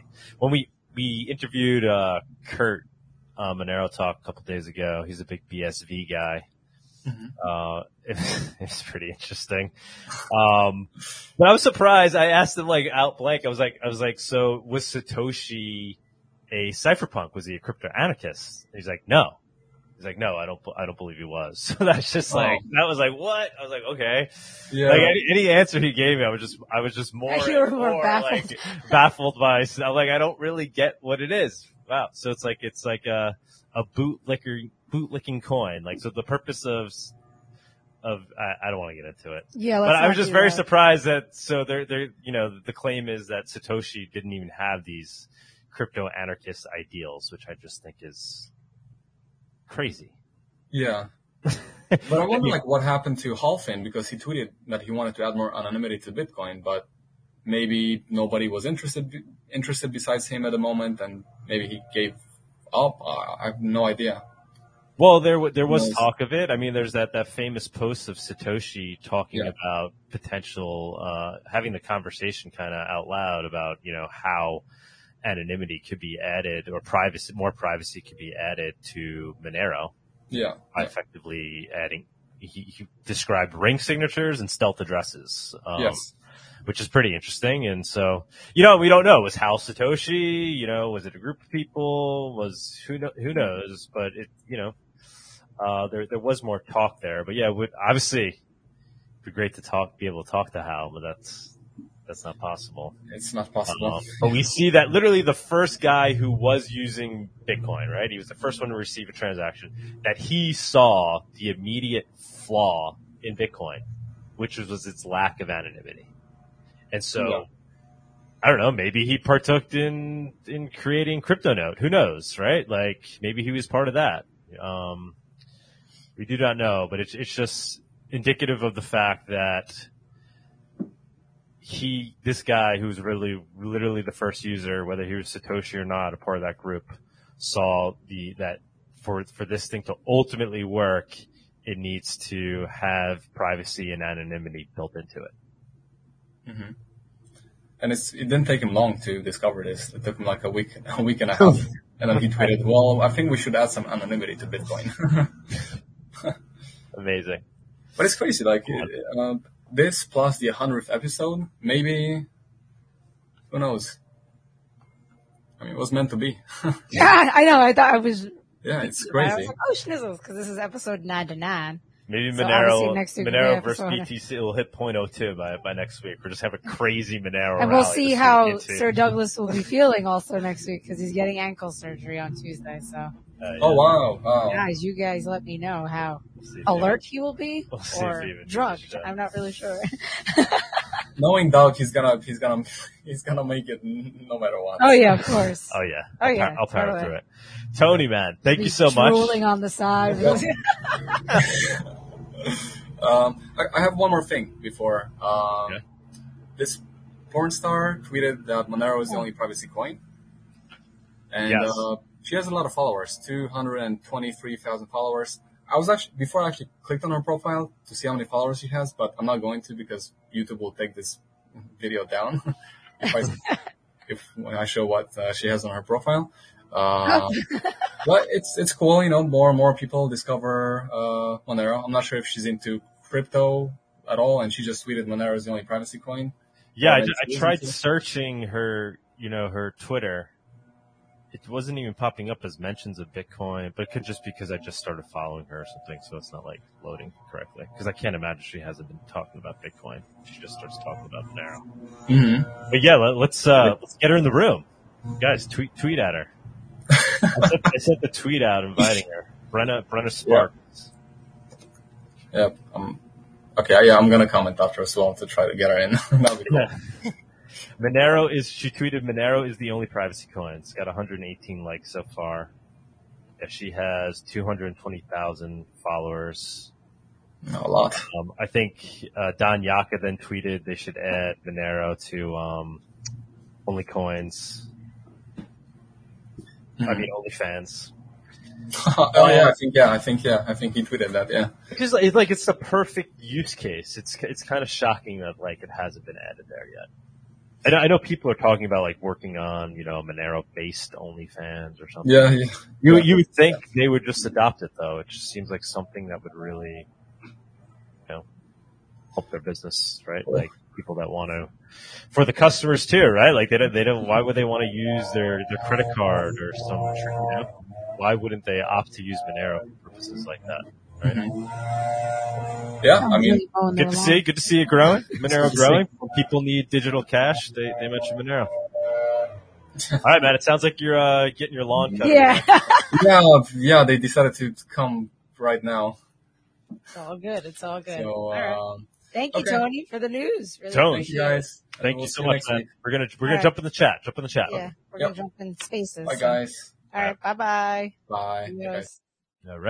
Oakley dokley. Um, all right, let's uh transition into spaces. Let's do the smooth- transition, guys. Let's transition, guys. you can make it. Yeah, You gotta, you gotta see. play the intro, the viewers on stage. You Yes, got that we'll last that. time. It's the Viewers on Stage segment. It's that time where we invite you, the viewers, up on stage to comment on anything you've heard so far today, ask the guest a question, or maybe talk about one of the news topics. Come on down. Down, my All friends. right, all Come on down. Musicians. All right, is it up? Can I, can I mute over here and start on the other side? Uh, yes, you can. Yeah, yeah, All right. yeah. Thanks for hanging with us, guys. Anybody else that wants to jump All up? right, I'd say that's one of our smoother transitions. I think we did it here. All right, we got Nostrum requesting. Thanks for hanging with us, guys. Anybody else that wants to jump up? Now's the time. Just request to speak. Nostrum, what's going on? Yeah, hello. Yeah, nice, nice to be here. I think it's the second time. Last time it was something about taxes and stuff. If I'm, if I'm not forgotten. Um, yeah, yeah. You read the, the tweet I sent about uh, when we talked about the Monero and uh, BCH, and I understand you wanted to go visit the the green side as well. What do you say? Visit? Oh, BCH. Yeah, I mean, you know, uh, I'm, fami- I'm familiar with BCH. You- What I always, I think the two communities uh, obviously align very well. Both both projects are trying to be digital cash. Uh, I'm always impressed when I go to New Hampshire, when I go to PorkFest. Uh, it's like the, the major coins used there at PorkFest are uh, BCH, Dash, and Monero.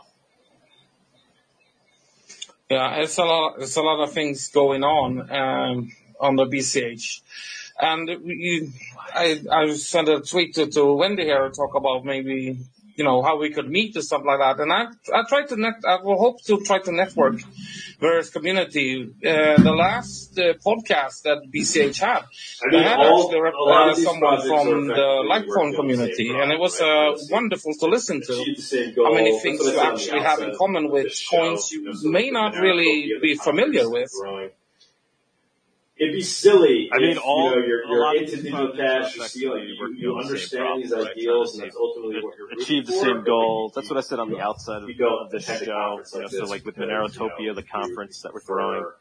I don't know. Uh, It'd be silly if you know you're you're into digital prefer, cash, you uh, see, Bcash you understand there, these right? Like, ideals, and that's ultimately what I'm you're rooting for. But small- like you you, with- you don't attend a it's a conference like this because you know like if you, you, you all prefer BCH, all of I don't Dash, know uh, Monero, pirate chain to Monero or something, or you prefer you know, people are uh, trying to build Bcash true to digital Monero, right? It's like it's, it's Come a hang with people, the so it's like for us to, what- to divide end of the day, ourselves it's a at this small point, community of I- I people. like if you it's include all of all of Dash, together. all of Monero, Uh, all of Zcash, all of you know to, people that are trying you to build know, true digital cash. It's, it's not a lot of people, is- so it's like for us to, to divide ourselves at this point. in that process. I think it's no counterproductive. why we Better should all be to, to work together uh, and slowly, you know, a line uh, as to which protocol uh, is is the one that we should use the most, and it will naturally happen. But in that process, there's no reason why we shouldn't all be hanging out.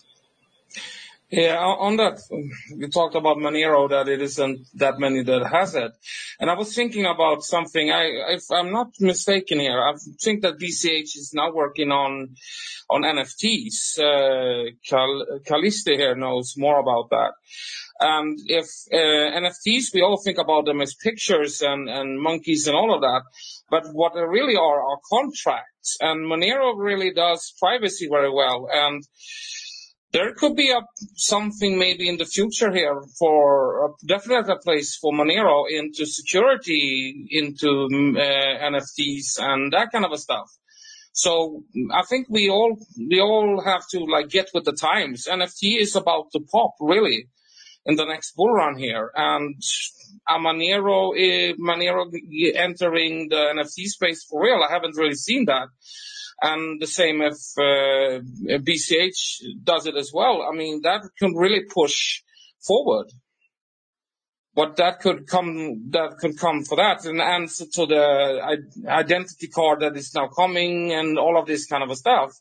So maybe it's about to to drop the thinking of about the hype and actually looking at what real problems are and really get with the times of what's coming or what's popular and having our have our own twist on it. Yeah, yeah, yeah, for sure. I mean, Monero, obviously I can't speak for all of Monero, uh, but I think it's fair to say that, you know, the vast majority of people in Monero are just most interested in the digital cash use case. Um, so fungibility as opposed to non-fungibility, right? So there, there are other projects that are working on NFTs. I guess ultimately it wouldn't be impossible to, you know, uh, build NF, you know, use NFTs on, on Monero essentially. Uh, but right now the, and for the foreseeable future, Monero is just focused on, on creating that base layer utility of digital cash. Um, and you know, I, I don't, I don't see NFTs really coming into play in Monero anytime soon. No, that that could be, but I think that you should be a little bit open to it. I know the Secret Network has had NFTs. So still, that's they still have yeah, it. Yeah, yeah, yeah. Of course. So, so there is there is a push for it, um, definitely, and I think that that should definitely be looked at. Yeah, I mean, if there, if there's yeah, I mean, if there, if there's if there's devs out there that are working on that problem that want to, you know, uh, basically develop in that direction, by all means, I'm, I'm not opposed to it. To seeing more economic economic more activity. Economic, and I keep getting a, an echo whenever Calisti. I think you gotta you gotta mute yourself or something. You got something going on there. Calisti, you, you want? Yeah, it seems like every, it seems like every time I unmute, there's an echo because of I don't know. Twitter Space is always glitchy for me. But I wanted to say, um, I, I mean, I honestly see BCH and, and XMR as, as very synergistic. You know, we both have a very, uh, clear goal on, on the whole peer-to-peer digital cash aspect. And Monero does the whole privacy thing exceedingly well. I, I don't know of any better privacy coin than Monero. Um, and, and total privacy is not BCH's focus. I, I think actually the, the transparency of, of Bitcoin like chains and then the total privacy of Monero, um, actually kind of uh, go in opposite directions, right? Um, that like, so we have our, our whole optional privacy with Cash Fusion and for a lot of purposes, that's, that's like good enough privacy. But when you really need that super hardcore privacy, there's, there's just no competitor to Monero. Um, I, it, and to my, in my view, it actually doesn't necessarily make sense for Monero to adopt like NFTs and whatnot because it's just kind of outside of the mission. Like you guys do one thing like super duper well, better than everyone else. And, and so I, I really see future synergy where it's like, I don't think we're going to have like a, a one coin world, right? Like I, honestly think like BCH and Monero will be like number one and number two. Uh, whatever order you put that in doesn't really matter. I think those will be two of the top used cryptos in the future. Yeah, I, I tend to agree with you in terms of uh, Monero staying focused on the mission of just being, you know, private fungible digital cash. Um, and yeah, as opposed to what, what other cryptos, you know, win the, the other use cases. I don't know. I don't know. Uh, we, we talked about this a lot, uh, with the BSV guys. I was surprised to learn how, how much the BSV community and project is really embraces the, the transparency of Bitcoin. I know, I know it's like they see that as, as a feature, but to the point where the, the ramifications of surveillance and things like that, they, they, they, they ethically see almost as, uh, as a good thing. Um, they're ultimately okay with the fact that governments will have the ability to use this database that's permanently saved uh, to to to track and trace everyone's transactions. And I was just surprised to to learn like like philosophically that that's where they align. Where does the BCH community fall with that regard? Because I mean, it's also ultimately a uh, built on a on a transparent ledger. Um, but how, how, would you say BCH and, and BSV uh, differ or uh, relate? with that in that regard. So I mean, first off, I I think uh just as far yeah, so I mean we just can't skirt around the fact that, that Bitcoin, BCH, BSV, BTC are all a transparent blockchain. Um in some cases I see that as a pro, but I do definitely agree with you that there are huge negatives to just being like an open surveillance coin. Again, that's why BCH has cash fusion to at the very least uh break the chain. Let's say I buy some uh BCH off of Coinbase or something and I transfer it to my wallet self custody, then uh, obviously Coinbase now has knowledge of my government ID linked to that address. So what I need to do is run it through Cash Fusion so that that, that link is obfuscated and broken. And obviously not as good as like Monero and its ring signatures. Um, but, but I think that that's a trade off, you know, sometimes I think, uh, having total auditability for say like, um, a donation drive or, or, uh, some kind of organization that, that you're keenly interested in. Yeah, I know Monero's got the view keys, but I think that there's a certain amount of power to just anybody being able to look up an organization of their interest if that organization makes that data available. Cause again, they could be, um, obfuscating their own accounting and whatnot. And I know when you were, uh, talking to Kurt the other day, um, on the, on the other Monero space, um, you brought out, well, you know, you, you do have that option on Monero. I just think, um, it's, uh, I guess optional transparency versus optional privacy. Like they, they, they just both have pros and cons. Yeah. And, and ultimately I think it comes down to, uh, you know, an ethical argument, right? So it's like we, we, we, especially here, here in America and free and open societies, we expect that the, the default is that governments need to ask permission to, to view our data. Uh, not that they can view our data at will. Um, right. So, you know, we, we have the fourth amendment, you know, we have, uh, you know, rights against unlawful searches and seizures. We have the first amendment. So it's like that. I, I think that's where Monero better aligns with, with, with those ideals and those philosophies where somebody has to ask you permission to see your transactions as opposed to, um, anybody being able to essentially see them by default. Yeah, see, I suppose on the other hand, it's like if I give you one of my addresses, um, even, even with like complex chain analysis tools, uh, what's the likelihood that you're actually going to be able to discern my entire history or like find my stash or anything? Um, I mean, I guess, uh, from an ethical perspective, a philosophical perspective, um, I think a lot of BCHers definitely agree that privacy is super important. And that's why we do have privacy tools that get better over time. Um, that's why we have Cash Fusion built into the Electron Cash wallet and it's as easy as flipping a switch. Um, does BCH yeah. community think, um, oh, yeah, I'm getting the echo over there think that, that Craig Wright, or do some of the BCH community think think Craig Wright is Satoshi? It's just, but do they? Hell no. Okay. Hell no, dude. okay. Okay. Um, and then so when I asked Kurt, you know, was Satoshi uh, a cypherpunk or crypto anarchist? He was sternly like, no. What's what's kind of the BCH, you know, response to that? Uh, well, nobody really knows who Satoshi is. I mean, there's candidates. I mean, some people no, think but it's Hal Finney based on what we've seen from Satoshi's writings and, you know, what we know of Satoshi, is it that he was part of this crypto anarchist community? or, or he was, you know, something else. Yeah, I mean, I personally think Satoshi was a cypherpunk. I think a lot of BCHers would agree with that. Um, I mean, it, it's pretty clear. I mean, you're not going to develop a system like Bitcoin and not be a cypherpunk. Like that just doesn't make any sense. Yeah, uh, that's, I agree. What, what, what do you think? We brought it up on the show today. We're talking about how, you know, Hal Finney within, you know, a week of, of using Bitcoin talked about the need for more anonymity. Uh, there's that famous, I don't know if you've ever seen that, that post where Satoshi's talking about, um, way, potential ways in which privacy could be added to Bitcoin, where he effectively describes ring signatures and stealth addresses.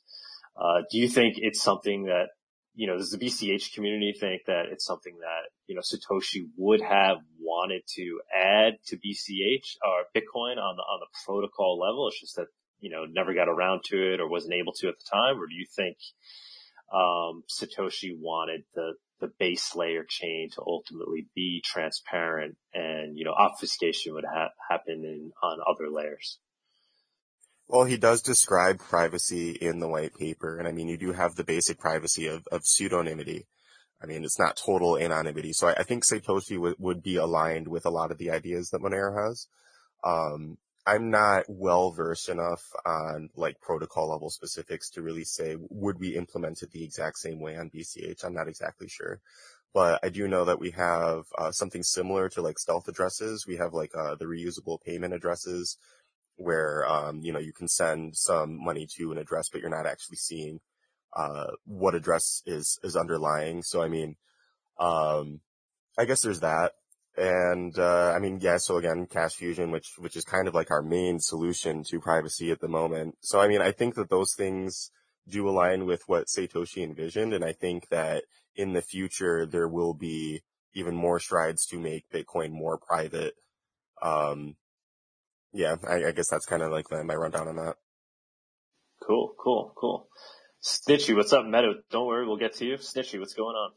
Hey yo, um, I wanted to uh, reply um, about the optional transparency.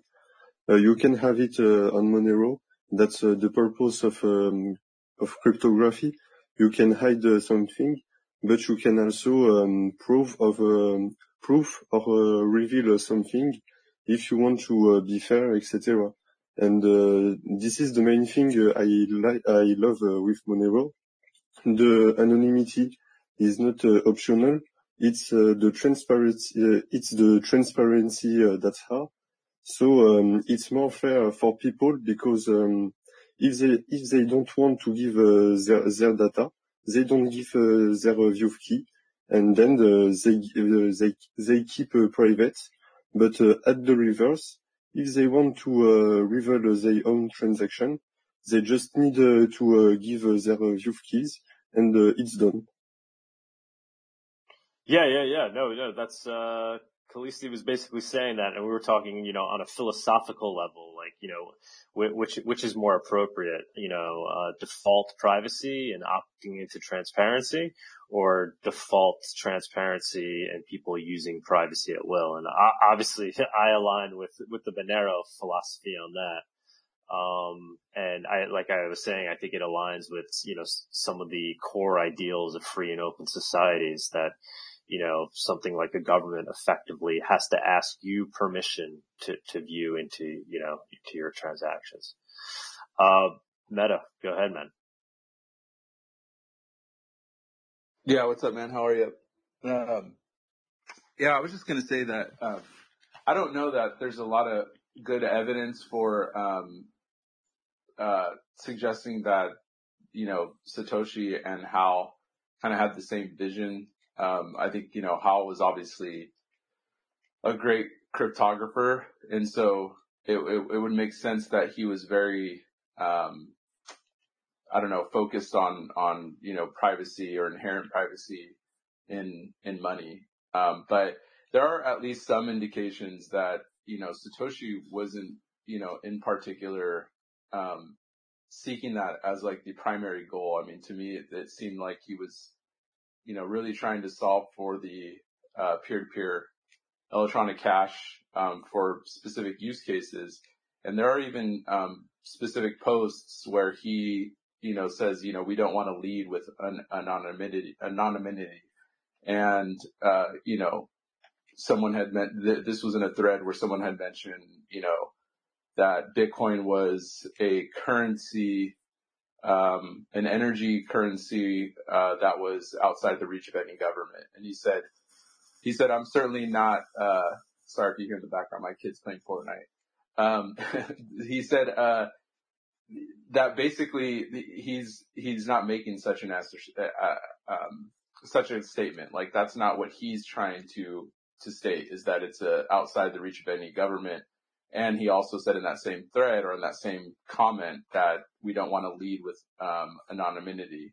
So, um, I'm not saying that it's not important or that he wasn't like at least somewhat, you know, involved um, in those ideas and, and th- didn't think they were important. I just don't think it was like one of the primary things that he was focused on. Um, how a different story, you know, given his history as a cryptographer, I think that, you know, it makes sense that he would be concerned about that the most, but I don't think that Hal and Satoshi necessarily had the same, um, vision, although Satoshi de- de- definitely depended on, on Hal for a lot of stuff, including development and, um, kind of coming up with some of these ideas. Yeah, I mean, and for all we know, they were the same person, right? Um, I know you you probably disagree with that, but well, no, we, yeah, like I I, I think we, that Hal I I don't think Hal was Satoshi. Uh, yeah, unless you unless you so, posit that he was like purposely trying to uh, make it make it seem like he was talking to himself on forums. I mean, there's a lot of evidence that would suggest he is not. Um, but yeah. Yeah, I mean, my my total response to that would be is, well, I, number one, I disagree. In, in, in reading, in my readings of Satoshi, I do think he had these cypherpunk ideals and did want it to be private and anonymous, um, you know, as possible so that it would, it would ultimately be fungible. Uh, but even if we, you know, even if we disagree on that, doesn't, doesn't really matter. Uh, cause me personally, I'm more interested in, in the HAL version of Bitcoin then, right? So Satoshi was a great guy, yeah. amazing individual. He made the breakthrough. Uh, but then somebody came along and tweaked it that, that makes it, you know, uh, more liberty based. And that's the tech I'm more interested in. And, you know, there's, and I think Satoshi vision people are saying, well, ultimately, uh, you know, Satoshi invented Bitcoin and not something more akin to Monero. And they talk about, you know, well, you know, why on a fundamental level, uh, it's, it's, it's a uh, basically a, a, a truth machine, but I and and why it's inevitable because it was like the one and only and created by the Satoshi. Uh, but I don't really, I don't really necessarily agree with that. Like, you know, um, you know, even if we assume that, uh, Satoshi vision is re- truly aligned with the ideals of what Satoshi initially wanted, it doesn't mean it's something that, you know, ultimately is best for society. I'm more interested in the, in the Monero version, but, you know, yeah, I, I and I, I don't, a, and I, and I think that's a reasonable position to take. Um, Yeah. I, I don't, I don't disagree with that, that take. Um, you know, I know some people might want to try to challenge somebody on that. I think from my perspective, it, it certainly is reasonable. Um, and, you know, I, I think that my, my big interest is really, you know, I, I have my own ideas in what like all this can be used for, but, um, I try not to get too tribal on, you know, the, the specific coins. I, I like to, you know, challenge ideas, obviously, including my own and, and those in Satoshi vision. Um, you know, but there, there are certain things that align better with me. And it's also why I'm more, uh, you know, uh, friendly to the BCH crowd because I, you know, I think that they're doing good things and I think that they have, essentially we share a lot in common, but we also share, the um, we also don't share some things in common. Um, but I don't think that every person is ubiquitous. Like even in the Bitcoin SV camp, uh, not everybody is like, you know, uh, Craig is the end all be all to everything. like, like that's kind of a misconception is that everybody in BSV is just like a, you know, a bot on Twitter talking about, you know, you know, the courts and all that stuff. Um, but yeah, I mean, it, it's certainly, um, I, I, I don't have problems with Monero per se, and it, it would be, it would be a lie to say that I, um, completely engaged and understand it enough to really challenge it, um, you know, from coin to coin. Um, but I, I do, I do focus more on like the philosophical ideas and, um, and where I disagree there because I, I think that that's kind of more my forte is, you know, talking about these philosophical ideas and then relating them back to technology. Good stuff. What do y'all stuff, think Marty. about Satoshi? What do y'all think about Satoshi piecing out of his own project? Like, lots of founders are well known. Um, people know who they are. And they stuck with their project. So why did Satoshi leave his own project at what seemed to be a critical moment in time? Um, I mean, I've got a theory on that actually. Um, so I don't know how many people have, have heard about this idea. I saw an article recently that suggests that a man named Paul LaRue was Satoshi, who was actually like this mega criminal mastermind responsible for like all of the pharma spam that you've ever seen in your life. Um, but the timeline on that actually kind of, uh, matches where, um, he was getting arrested by the DEA at around the same time that Satoshi disappeared. And it's a really interesting theory to me. I mean, I'm not going to go as far as to say that this dude was Satoshi, but it is definitely the most interesting suggestion that I've seen to date. And I know a lot of people definitely disagree with that, but I just think it's interesting. yeah, Say, if that was true, wouldn't you have expected him to like slowly, or sorry, wouldn't you have like seen an immediate and kind of sudden cutoff? Because didn't it seem like Satoshi was kind of like, hey, I think I'm going to leave, you know, I'm taking off, but then he still kind of like was trailingly commenting. So if he'd been arrested, wouldn't it have just been like a hard cutoff? Yeah, I mean, probably. So that's why I think that there's, there's definitely holes to the story. I was just throwing that out there because I think it's really interesting. And as far as like, you know, it's probably not Hal that'd be like stupid for Hal to out himself like that. And it's probably not like Adam Back or anyone like that. So I don't know. Uh, but definitely not it's, Adam it's just back. theory. Uh, Okay, yeah, so I want to yeah, hear that one too. Why, why is it not Adam Back? I, I really don't know. I'm not, I'm not partial to that, but, um, I do kind of like that idea that it might, well, let me, let me rephrase. I hope it's not Adam Back. I really don't want it to be Adam Back, but it seems like there's a lot of stuff that lines up. So what's the case against that? Well, I, I think one of the main cases is the fact that we have a forum post that, uh, where he's introducing himself in kind of a green way to the Bitcoin community. Like it's, it's, uh, we literally, I mean, I could post it in the nest. I'd have to go find it really quick on my phone. But the, uh, yeah, I mean, we have his like intro to Bitcoin, like, Hey, I'm the Hashcash guy, blah, blah, blah.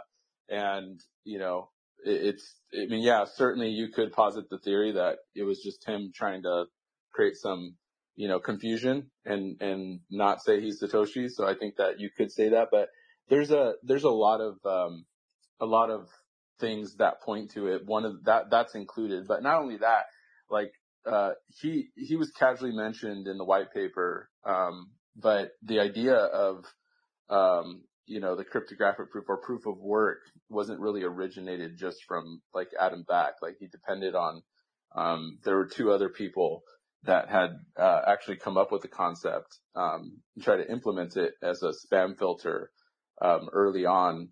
And, uh, I, I think that he just benefited from a casual mention. No, I shouldn't say casual.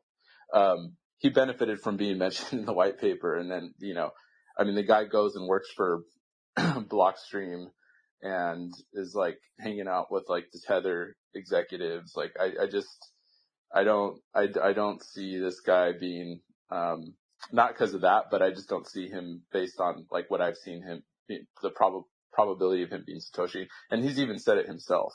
Um, he tries to sometimes kind of make it, uh, confusing to people or, or at least not suggest it. Like he will kind of stay neutral to it, but there have been times on Twitter at least where he's like, nah, I'm not Satoshi. But my, my theory, my theory that fits my bias, um, admittedly, um, so it could be definitely wrong. It's just more if it, it fits into my bias is that I think Satoshi was getting heat. Uh, I think that there was heat coming from all angles, um, with the WikiLeaks stuff, uh, the government, like all of that. And I just, I think that some people were just trying to bounce out, um, without being, you know, I mean, his, the person or persons who were Satoshi were, were the, were the people behind the name. And, and for all intents and purposes, when the government started really tracking this stuff, um, with Chainalysis, which that's how it's got its origin is, is you know, supporting law enforcement to, uh, track down, um, people like DPR and all that. Um, I, I just, I think that the heat came and they needed some sort of way to detach themselves from it, um, for some time. So, uh, that, that's my opinion. Yeah, that's kind of the one thing that I would maybe push back on a little bit because we have lots of founders that are known and there was lots of developers in Bitcoin that their name was known, like Hal Finney was known from the very beginning. So it's kind of like, it was Satoshi ever in any real danger there? It's hard, it's hard to believe that he was. Now, yeah, maybe he perceived that he was, but I still, I just don't buy that, that one aspect. Ooh, can yeah, I get on I, on it? I think that's fair. That's a fair counterpoint and I, I wouldn't know, like I, it, it could be he was maybe Hal was maybe distanced enough from it that he didn't think he was you know going to be affected. But yeah, it's a fair point. Do you guys think Satoshi was involved in the creation of uh, CryptoNote? What crypto note? Ooh, y'all ready for me? I got some opinions on it. I feel like the last person hit it on the point. Yeah, go ahead. Look.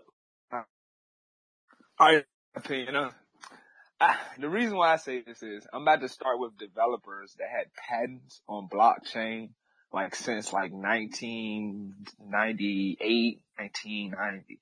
So the first developer that comes to my mind is uh, David Schwartz. I agree it's a group of people. And that second person that comes to mind Brittle and McAfee. So now I feel like as developers that had different opinions of how it should be. So I feel like, but how it's separated, meaning like how it went up so high then went down so low. Meaning like the, the developers I think that are staying in it for the long term, the government already knows about them and they probably got clearance to make their own projects, maybe like Stellar and uh, XRP or whatever. And then it's probably some people that will say, we need privacy for the people. You know what I'm saying?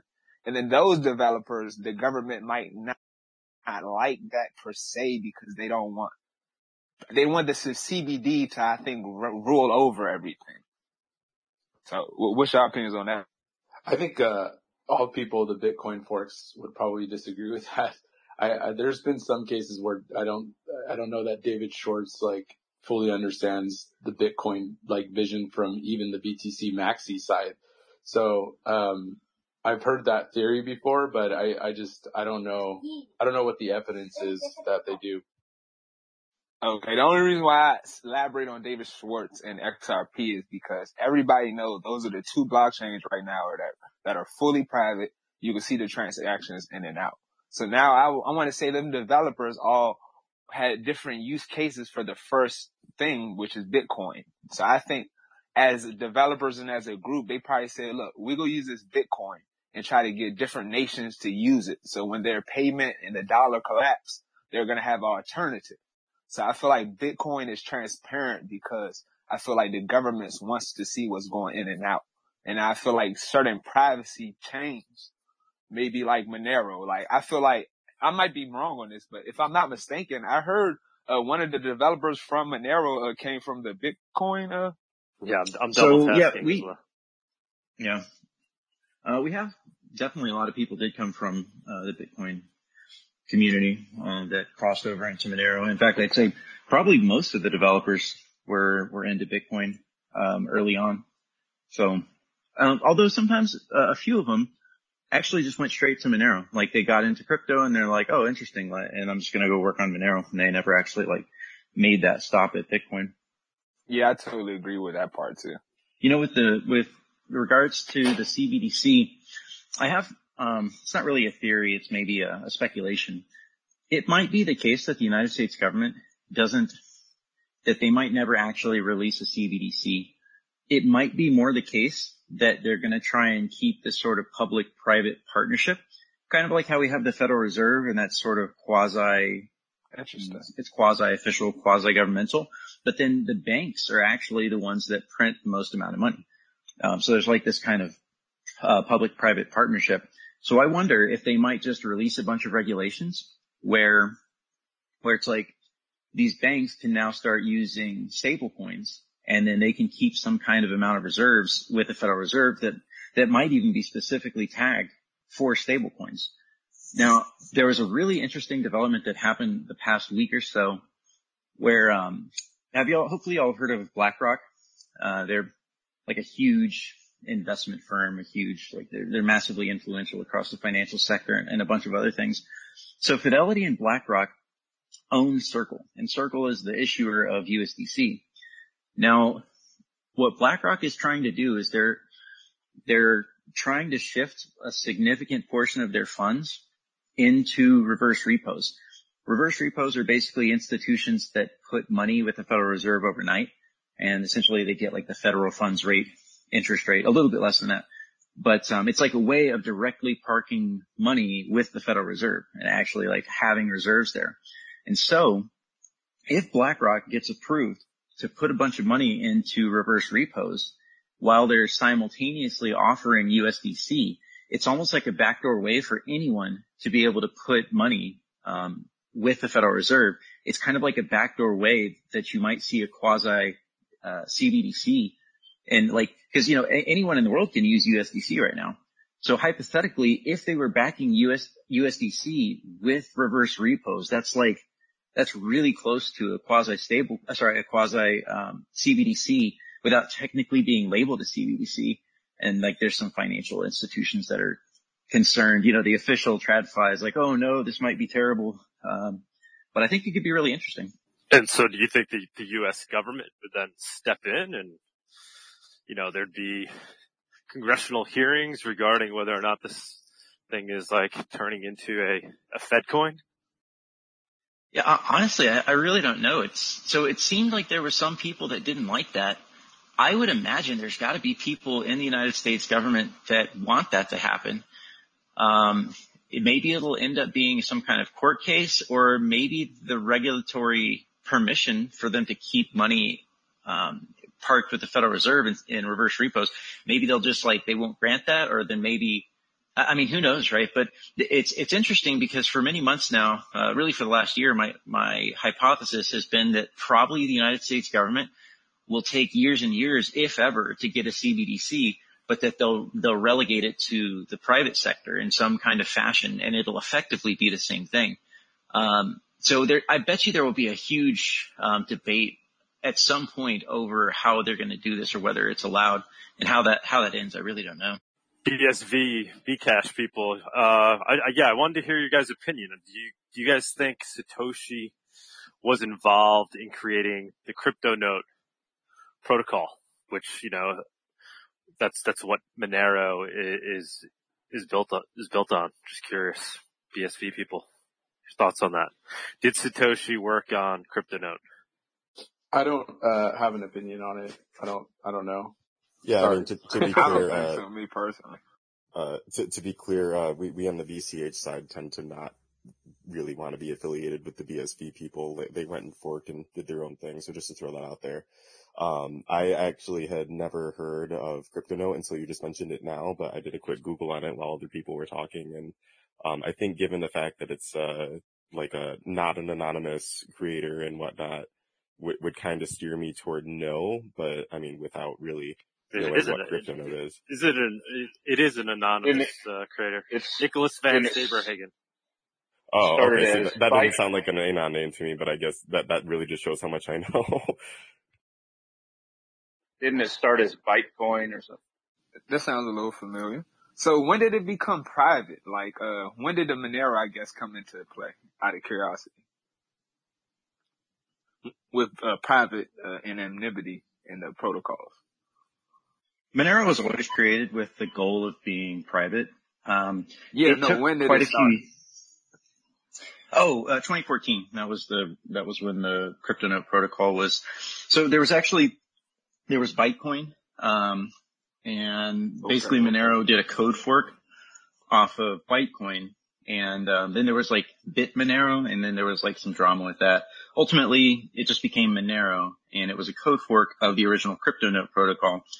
And at first there was things like you could optionally choose how many ring members, right? How many decoys you use in a transaction. Um, the way that we obfuscated amounts was different. It's taken a number of years to actually mature the Monero protocol, uh, with all the research that goes into that to understand what is actually required to have reasonably high confidence that in fact the average transaction is, is private. And then there's one more interesting, or one more thing that, that I think is very important when we talk about privacy, and that is fungibility. Because fungibility isn't, you don't have fungibility over some of your outputs, but then not fungibility over other outputs.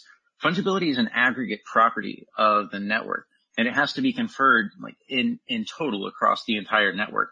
So you can get privacy on Bitcoin Cash or, or Bitcoin or, or any, or any of these protocols. You can find a way to get yourself additional privacy and anonymity, but that doesn't confer fungibility unless it's rendered across the entire network. Because otherwise you can still see that a transaction went through an optional mixer. You can still see a deterministic transaction graph. And if you're running a lot of nodes, if you're like Chainalysis and you're watching the network, you can probably see where the IP address or the origination IP address came from.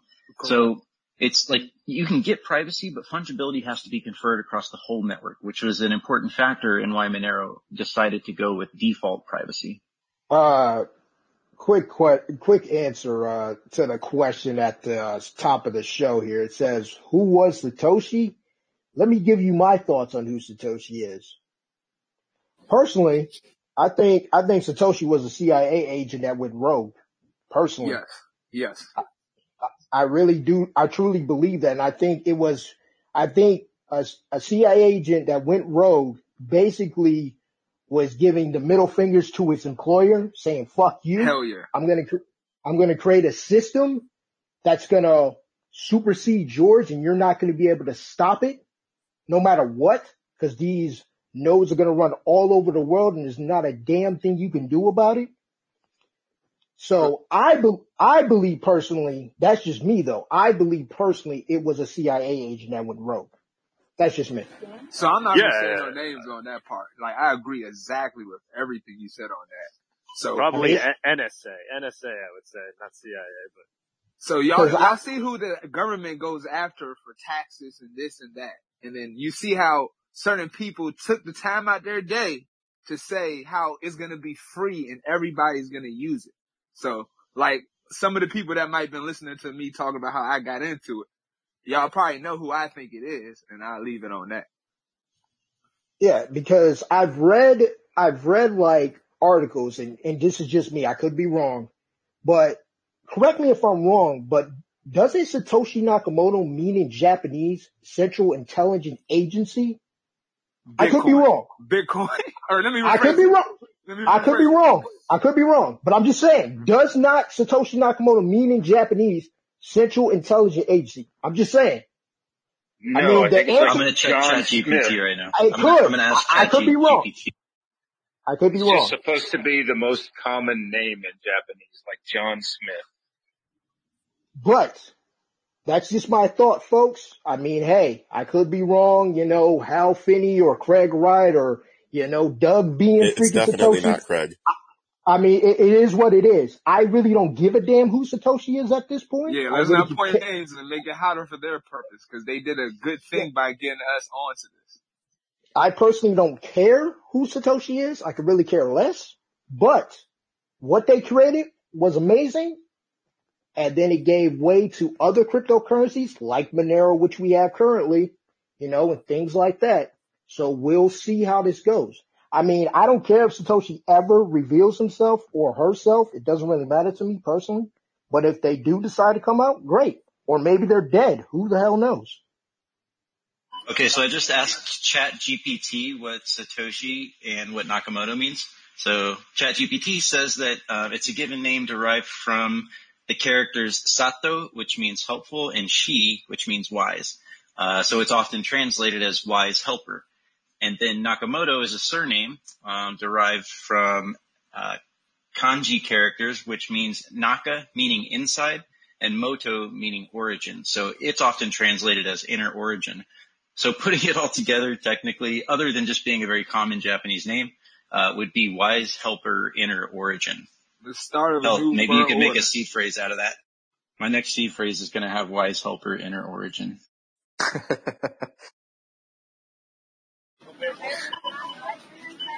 Uh, so I want to go back to the point that Doug was making a little while ago about uh, fungibility in terms of privacy. Uh, and, how yes, BCH has privacy, but with that full transparency, is it still fungible? Actually, uh, there is a Monero guy named Rucknium who uh, crosses the fence occasionally. He's actually been doing a lot of privacy research for BCH, and in fact, he's got a bounty out there for BCH to XMR uh, atomic swaps. Um, anyway, he published a research article titled 94% of all Bitcoin Cash transactions since July 2020 is now a descendant of a Cash Fusion transaction. And he basically, I mean, I can, I can link this article, uh, maybe tweet it to the space. Um, but he's basically saying that because so much BCH has actually gone through cash fusion, that the fungibility issue is, is actually not a problem, statistically proven. Um, he has the Cash Fusion Red Team where, where he does more statistical analysis along that. Uh, so I just wanted to throw that out there for anybody who is interested in hearing about it.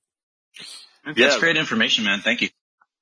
Great, great info. I've been trying to get Rucknium to do a Monero talk, but, uh, you know, he's, he's trying to stay, uh, anonymous as much as possible.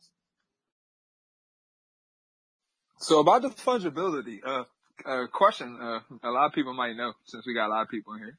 Uh, so is anything built underneath the Monero fork, does that mean that it's fungible, fung, does it have fungibility, I guess, because it's built as a Monero fork?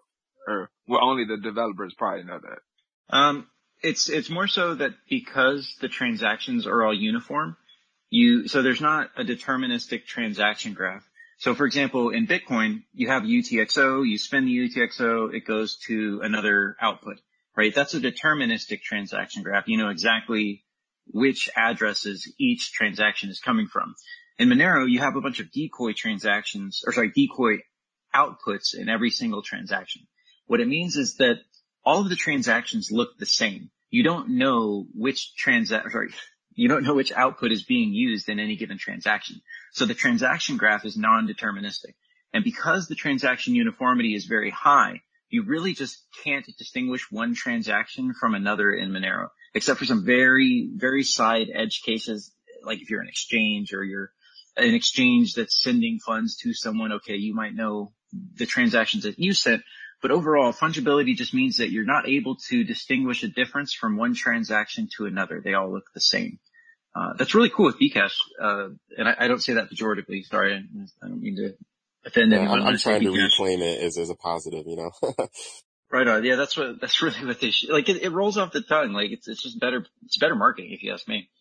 Yeah, I Um, never understood why it was seen as a pejorative, Bcash. Well, I can actually explain that one too. So, I mean, back during the block size war, um, it, it became an SEO issue where the small blockers, like, were like, oh yeah, everyone would just call it Bcash, but then they would take over website, like they would set up these websites, uh, that like have Bcash all over them to hijack it for SEO, and then it'll have all this content like Bcash is a scam, stay away, blah blah blah, re Roger Ver, all that kind of crap. So that's why it's it's actually like uh, there, there's still remnants of this today. I try to interact with um, BTC people in my in my actual city, and and they don't actually realize that history, and they still just call it Bcash, not knowing the the fact that that all of this has happened with the block size wars, this the sheer propaganda, the censorship, everything, and and it is actually kind of traumatizing for a lot of the people who were around at that point, and I'm I'm starting to kind of pick up some of that heat myself now that I'm trying to get the BTC people to realize that they've all effect- effectively been conned um, and, and they don't like hearing that. So, They even DDoS. but but really, uh, it just has everything to do with uh, the hijacking of the name. they even DDoSed. Uh, what was it? The um, The Bitcoin yeah, XT. yeah, X, yeah, Bitcoin XT. Yeah, so they they they DDoSed them like it was like a whole a whole ordeal, and I like think a lot of people want to assume that um on the BTC side, like it was just all people protecting, you know, like the the the um the investors or all this stuff, but it was it was very um nefarious how things kind of played out, like the suppression on forums. You couldn't even discuss it. You know, you got banned. Um, so there was like no open conversation. I mean, they essentially acted like commies and, uh, while at the same time promoting this, you know, kind of anarcho-capitalist supposed vision they had. Um, but they, they really used, um, you know, the social consensus and to, to try to, uh, suppress any conversation, which I think should be had, uh, with, with, with any Wow. technology. Yeah, so it was a, a really nasty time in Bitcoin history. Um, but nowadays, I mean, I'm, I'm over here on my Twitter. I'm over here saying, I've got my, my Bcash Twitter hangout that I'm doing, my, my Twitter space. Um, Douglas, uh, or any other Monero guys, you're, you're welcome on to chat with us as well. Um, but you know, Bcash will Bcash. That's, that's the new way here in 2023. So we're trying not to let these petty insults get us down because we've just been building for so long and we're really excited about what, what the future looks like. One thing I would say about the phrase Bcash, the people that don't really know about that, they just use the phrase and they're like, they're not aware that it was taken pejoratively. And so one mistake that I saw the Bcash community make was kind of um, be very reactionary to that because it's like, wait, why are you like, why are you yelling at me now? Uh, I, I didn't, I didn't know any of that, right? Um, and, and so it's, it kind of rubs people the wrong way. So it's really just better, like you said, reclaim that word for like, you know, Bcash will Bcash. Um, that's like in a social sense that you're better off going that direction, um, than like continuing to try and, and push that fight. And you can still like some, at the same time, you can still say, Hey, we are Bitcoin, you know, we're Bcash, but we are real Bitcoin. The other Bitcoin, you know, left the, the original idea and you, you can still say both of those simultaneously. I, I do understand, um, during like, during the block size wars and during the, in the years that followed after the fork that there's kind of like this linguistic battle, right? Like who is the real Bitcoin? You don't want to cede that territory of being Bitcoin, um, or Bitcoin cash. You don't want to cede that territory without a fight to the other side. So it make, it makes a lot of sense. Um, but this far after the fact, yeah, I think like Yeller's saying, that's a, that's a better vector to go. It's just like take that word and just own it and, and just use it for a positive. Yeah. I mean, I'd, I'd encourage people just to look at the possible, uh, you know, capture of Bitcoin and why, why that might have happened. Um, you had all these things come out of like Blockstream and you, you go and you, you pull those threads a little bit and you see it leads up to things like DCG, um, um, digital currency group. And then, you know, 50% of MasterCard owns digital currency group. And then they created all these layers and systems around, um, Bitcoin, uh, to essentially facilitate, you know, capturing some sort of commerce and mar- marketplace outside of out, like off chain to, um, kind of create this whole thing. Um, and, and really it's that, that's what's started like all the altcoins and Ethereum, you know, started with that idea in mind that, you know, you could do more with the blockchain than just, um, you know, track, transact in cash and you, you started having all these breakthroughs. So I don't think that the history is, is as clean cut as people make it seem. Like, you know, Bitcoin Cash, um, you know, they, they deal, uh, with a lot of the, the same criticisms, albeit for different reasons, um, uh, that me as a BSVer deal with. And again, I'm not trying to associate the two, um, cause we're, they, they definitely do not agree with Bitcoin SV, um, in its existence, uh, or at least as a concept for Bitcoin. Um, but the point being is that, uh, they're like the claim to Bitcoin is, is, in, is, is like a free market. Like this idea that we don't want to confuse people is, is complete bullshit. Like no one, no one is here to give charity. No one here is, is to, to force people into the opinions. Like either Bitcoin has a definition or it doesn't. Um, and what that means to somebody will depend on their own research and what they've come to the conclusion of. Um, but I happen to think that the reason why the consensus mechanism where we went to this democratic kind of vote with full nodes, um, you know, to do things, uh, came about was partly to, um, limit how much Bitcoin can do in terms of competing with Visa and MasterCard and also um, maybe prevent, um, uh, you know, huge, huge, like it, it could have been a, a, a, a, way to stop the vector of, uh, Satoshi coming back and like selling his coins. Um, so like there, there's a whole, there's a whole history there, um, that I encourage people to look at, um, than rather just accept like what you hear that's popular on Twitter. Good time yeah, to plug the, uh, the Who Killed Bitcoin documentary. Uh, it's on YouTube and it's also on Odysee and it, it talks about a lot of the stuff in, in the history and, and, uh, who, well, who killed Bitcoin, who co-opted it, DCG and MasterCard and all of yeah, that. Yeah, it's a great documentary. I watched, I watched that. All good points, all good points. Uh, Aeon, go ahead, man. I have a question for for uh, Monero hold, hold here. Up, hold up, hold up. I just want Aeon to jump in, then we'll we'll continue. You guys, good talks, good points. I wanted to jump in about one of the privacy comments about BCH and how like 90 some percent have been uh, put through the mixer, the mixer they use. But when I hear that, I'm like, all right, well, that just shows that you can identify what's being mixed and what's not. And so therefore you're losing fungibility where in relation to Monero, there's no distinction between UTXOs, and that's really the crucial part. It as soon as you can make a distinction between UTXOs, you've lost, you've already lost, you know, a rung on that fungibility and privacy um, aspect. And the way I see it is threat models. Like, sure, someone might use BCH for some, you know, some that want to be a little bit private or Lightning Network. But when your threat model is like life or death, people are going to be using Monero, and that's why you see Monero taking over darknet markets and places where privacy is, you know, people have the most skin in the game in those areas, and that's where you see Monero taking off. And I could I could go on a whole lot about the whole Bitcoin, BSV, BCH history because I lived it. I've been in this space. I lived it, and so, but just the privacy stuff make is more interesting to me these days. Yeah, yeah. I mean, it, it was the the Bitcoin Cash fork uh, that really really pushed me over into Monero more than I more than I already was. Um, that's when I became kind of most. I was I was already interested in Monero, uh, but when I saw the the fork happening in Bitcoin and uh, what appeared to be like you know Bitcoin getting getting co opted and, and what it became, you know what the direction changing in, in BTC, uh, just trying to be number go up, um, digital gold. That's it, it, all that kind of pushed me more uh, into Monero at that time. And on the note about Yeah. fungibility also, uh, I mean, it just comes to a point where if so much of the BCH has already been fused and, and so like, let's say Coinbase doesn't want to allow me to send, uh, my fused BCH to, uh, a Coinbase address, right? Um, if, if the majority of BCH is fused, then that just means that they're not going to accept any BCH. And that's just kind of like, like, how is that realistic? I think they already dropped BCH. That, that's not true. Actually, it was just only the Coinbase wallet app, not the exchange. Well, they would just delist. it. Didn't. Craig Delisted. Wright?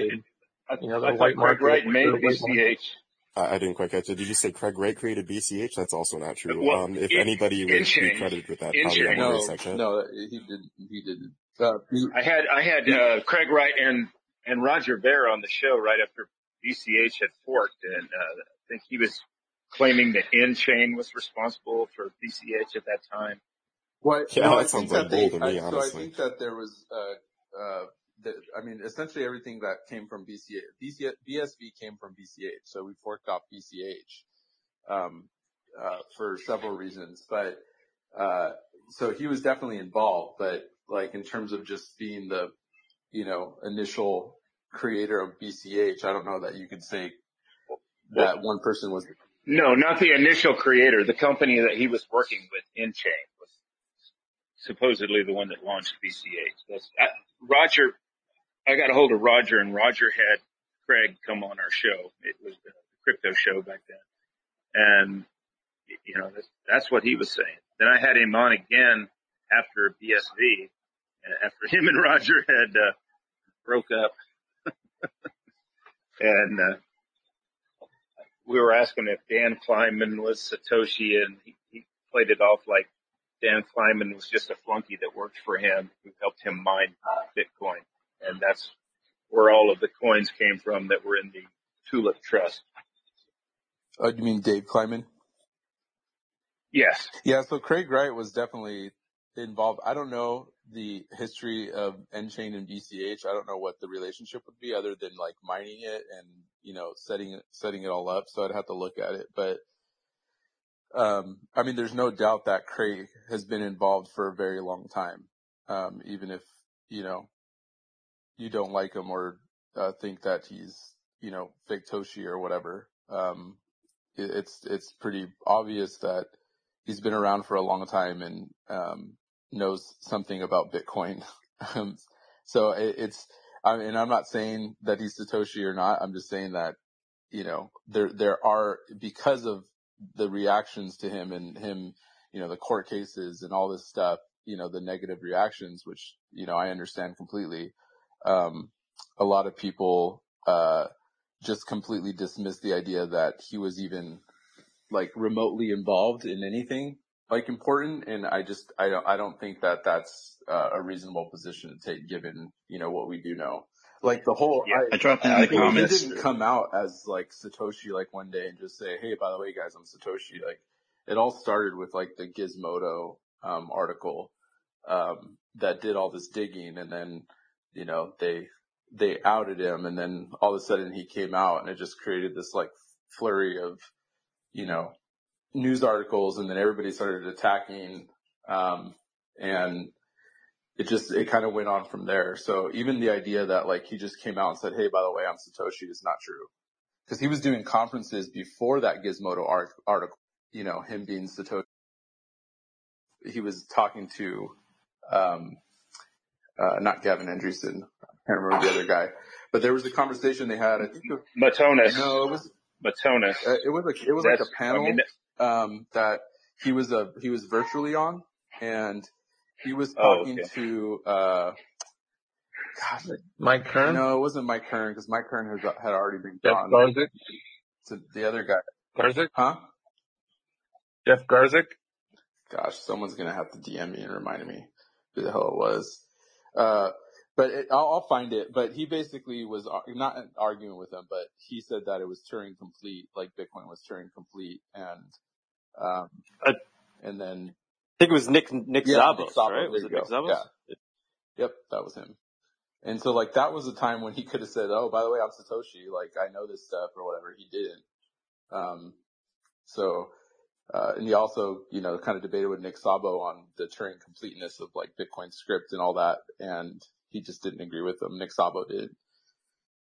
He kind of did say he was Satoshi though in that talk. He kind of like alluded to it. I remember. I don't know. It was a long time ago when I watched Yeah. that. I'm pretty sure he he kind of made references. Um, Bawdy, what what'd you put up here in the nest? What is this? Oh, we were talking about uh, how Bitcoin was co-opted, and um, about a year ago, I wanted to look in for myself to see, okay, well, what are what's the origins of Blockstream? I had heard a lot from the Bitcoin Cash people about you know AXA and Mastercard and those connections, but the reality is that that was like a Series B or some like second, third, fourth round of funding where AXA got involved. So I went to the Blockstream website to see who they said was their seed capital, right? And your seed capital is the initial inputs to start the company. So when you go and you look and you see who is the seed capital for Blockstream, it's like, it's a superstar subset of the people that laid out the surveillance infrastructure of our generation on the internet. Um, so like you've got Max Levchin, you've got literal Bilderberg members, World Economic Forum, Microsoft board members, Google CEO. Uh, so I mean, it's like you look at that and it's just like, holy crap. So I don't know. It's just something I wanted, uh, wanted to share with, uh, our Bcash friends because y'all, it's a meme y'all might be able to use to help get, um, to help educate people on who Blockstream really came from. Because until I looked into it for myself about a year ago, um, I only kind of had, I was only going off what I had heard from the Bitcoin Cash community. And while I thought, yeah, that's not good that AXA is involved there, I was kind of like, yeah, but they're also like downstream and they're probably just trying to get their grubby fingers in it. So originally I didn't really look at Blockstream as being nefarious. I thought that was an overblown thing. Um, but then looking into it for myself, this is what I found. And so I just thought maybe, uh, maybe it's a useful meme or piece of information for you guys. Yeah, yeah. There's some other people that did some work in like breaking all that down. Um, and you know, a lot of people kind of write it off as just like, you know, people investing, just like you said, just trying to capture some of this, um, if they can, which I think is reasonable. Um, but I, I doubt that there wasn't any influence from the top. I mean, who stands to, who stands to get hurt the most from peer-to-peer electronic cash that can be transacted globally for, you know, extremely low fees in an instant peer-to-peer? Like who, it, it would, it would be, uh, someone like PayPal. It would be someone like MasterCard or Visa or whatever, right? And so it makes sense. And I'm not saying that that's, ex- that's why they did it. Um, that's more conspiracy. but I'm saying that it wouldn't be reason, unreasonable to suggest it as a possibility. Um, and, and even more with Blockstream, like when you break down, you know, where the money comes from for Bitcoin core developers, which is, uh, you know, very centralized and, um, you know, the BIP process is basically completely gate kept. Um, even though people want you to believe that you could just, you know, put something up in proposal and then it'll, it'll get accepted if people like it. Like it's gate kept. A lot of the money that flows into Bitcoin Core comes from Blockstream, Gemini, um, and other DCG related companies. Um, so that to me is also interesting. Um, I, I just I dropped in I dropped into the comments in case I, I don't think I said it um, clearly. Uh, I dropped into the comments um, a list of five names and a screen capture from the Blockstream website. That's it's like Reid Hoffman, Nicholas Berggruen, Eric Schmidt, Max Levchin. So there's a there's like a meme or a, a graphic that I just dropped into the comments that definitely recommend people check out. Can I just say, I mean, look at look at this room right now. So uh, Monero, Bitcoin Cash, BSV people, just hanging out and talking. It's it, it is kind of refreshing um, that we're we're able to just chill in here and talk. I mean, to step into a BTC room and try to have this conversation, it just wouldn't be had. You'd be booted. You'd be called an idiot. Whatever, whatever it is. It, and, what I what I find ironic though about their behavior is it really just shows weakness, right? It just shows that they're that they're afraid, that they're afraid for, you know, uh, free and open competition to, to take place and they default towards just trying to censor and shut people down. So, uh, it's nice to see that doesn't happen in these, in these communities. What do you hear when, like, if, I don't know how often Monero guys or people go into those spaces, but like, what, what is their, uh, their main, like, retort, I guess, to Monero? if I mean, it would seem like it would align with a lot of their like political ideas. So I, would be curious to know like what your experience is there. Yeah. So, so main retorts are, uh, you know, BTC is infinity divided by 21 million, right? And so, uh, Monero doesn't have the cap. Uh, the other thing is just this argument that Monero fundamentally isn't perfectly auditable. Uh, and then we argue back and forth on how theoretically Monero is just as audible as Bitcoin is. It's just more abstract. Um, and then I guess another thing, uh, is, you know, argument that comes up is that, uh, Monero can't scale. There, there, there there's a bunch, um, you know, of, of things that BTC and Monero people go back and forth on. Um, but you know, they, there, there are those, so there, there's the hardcore BTC maxis that will, like, if they hear the word Monero, they're like, shut up, it's a shit coin. Uh, but I would say, I think, I feel like that, that, uh, culture is, is starting to lose over in Bitcoin land and the, the culture of being Monero curious is becoming more popular, right? So it's now, it's now okay to be a BTC maxi, but to, uh, be okay with Monero as technology and for purposes of transacting. Uh, but ultimately it's trending to zero against Bitcoin because Bitcoin is the one coin to rule them all and it's going to go to zero. But it's cool. It's okay. If you need to make a private transaction, use Monero. That's kind of the current state of Monero and Bitcoin. I was laughing when you said they said that it couldn't yeah. scale. I'm like, a BTC Maxi was arguing that. You left out Dragon X, man. well, yeah, that, when I like started supporting new. Monero, it was a huge thing because people, you know, attack you and usually use nonsense arguments like, oh, everything's going to zero against Bitcoin.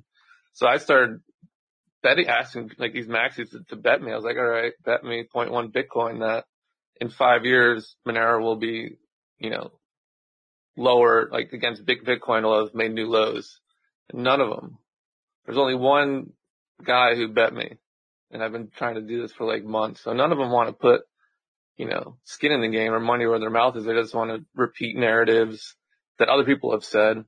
And the whole maximalist ideal is just people repeating, you know, parroting what they've heard other influencers say, and it's just become, you know, mostly nonsense. And when you actually want to debate someone, they don't have anything to go back on. They just will say, oh, it's a shitcoin," and that's it. But the the free market will will show the winners and losers as it always does.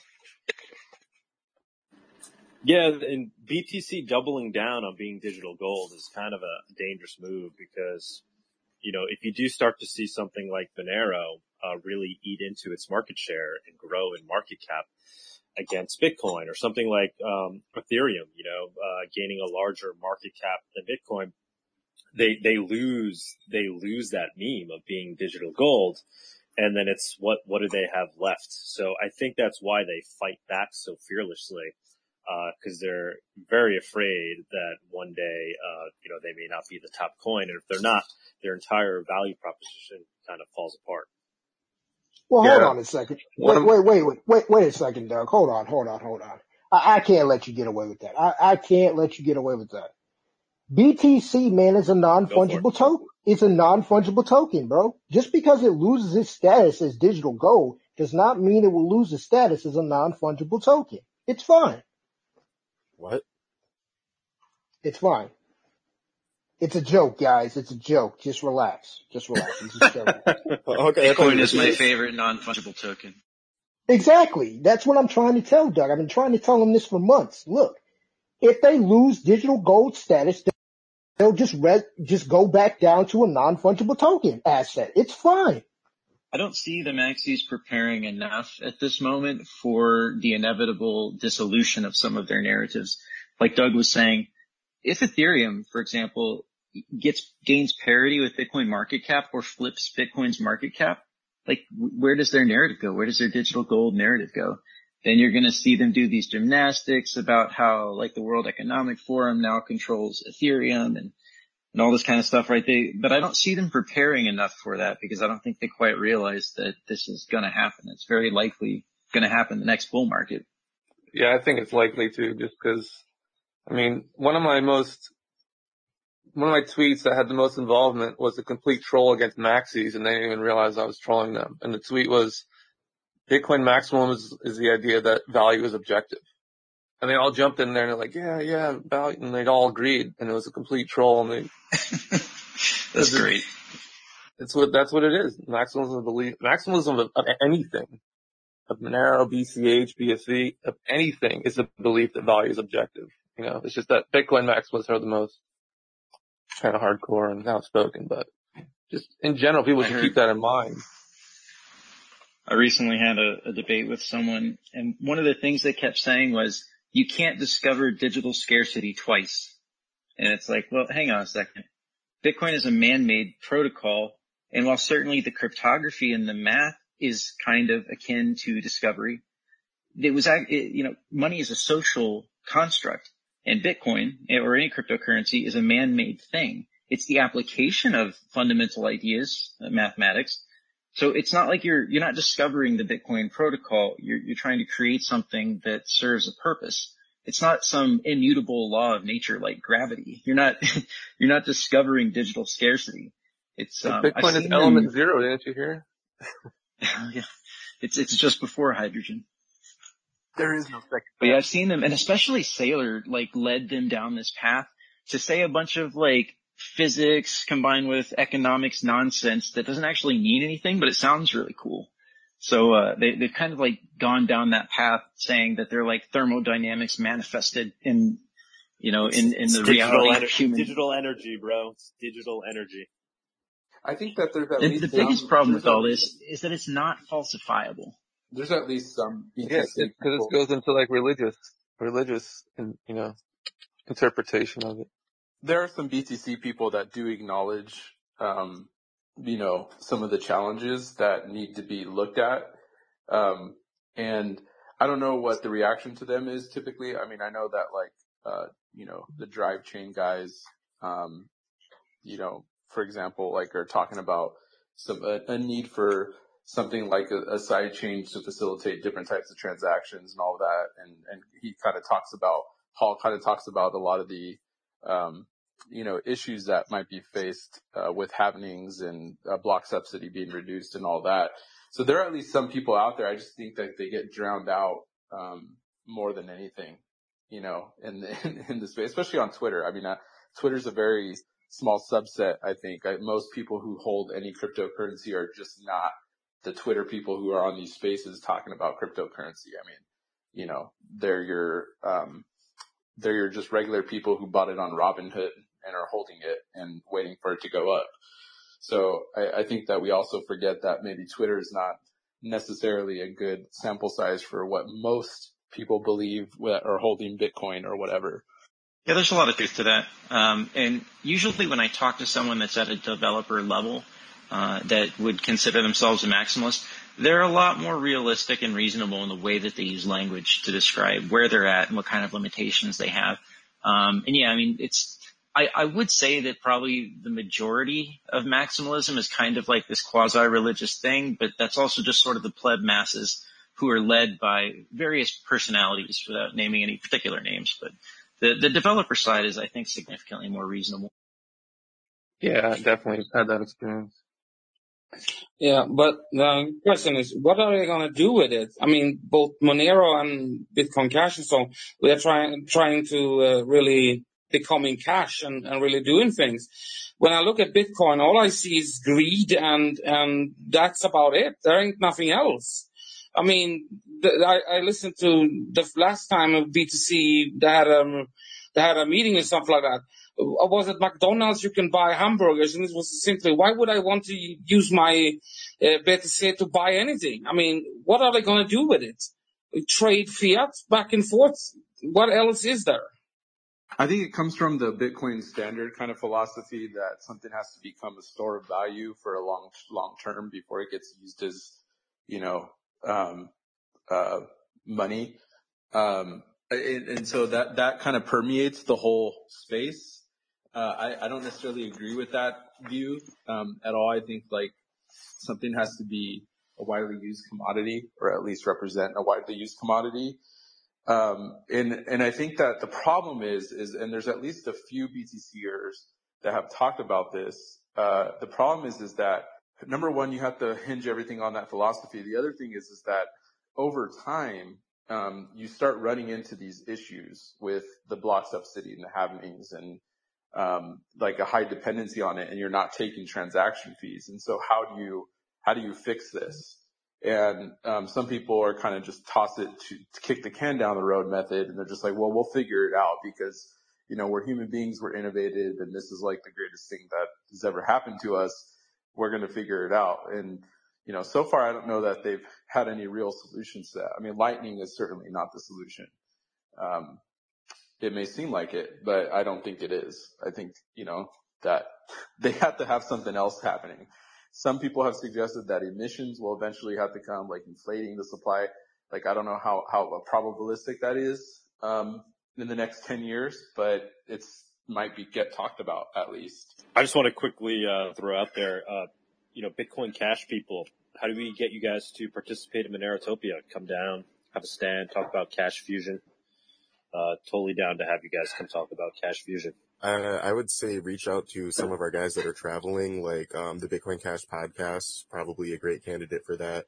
Um, we've got our guy, the Nudge, that's in the Philippines right now. I think he's going to go to Latin America soon. Um, I'd like to travel more, but I just got to get some funding for it. But I, would say reach out to the BCH podcast. Probably going to be a really great resource to, to make that happen. Word. Okay. Bawdy, I think were you going to say something? Oh yeah, I was just gonna, you know, continue rambling on about Lightning and, and Bitcoin and whatnot. It, yeah, it seems to me that Light. Go ahead. No, I was just gonna jump in about the fee thing. How like drive chains and even roll ups on Bitcoin would really help, and even um, atomic swaps. Like all these things would would help Bitcoin fee market. And the fact that the fee market only really manifests during bull markets is not a good sign. There's no sustained demand for block space and yeah, stuff like drive chain stuff that, you know, the maxis don't want to talk about and stuff like that are actually really important. Honestly, if, if they would just adopt dynamic blocks, I could probably be a supporter of Bitcoin again, and I could be a supporter of Lightning Network. The only, the main, my main um, complaint about Lightning is that ultimately it's probably going to get flood and looted, uh, which is an attack that involves saturated main chain where you attack a whole bunch of different channels simultaneously but there's not enough block space for them to contest the closure, the, the like sort of false closure that you made against them. Um, so like eventually this will happen if they ever get significant lightning adoption. But if they just adopted dynamic blocks, that would fix this problem. Um, so yeah, I, I would like to see that and or I would like to see Lightning Network developed and adopted inside of Bitcoin Cash because it, it's not a panacea, but it does help. Like there are aspects of it that do work and you can set up, um, you can set up networks of people like in between you and your friends and you could hypothetically make this work somewhat. There are still problems, but it could at least work if they had dynamic blocks.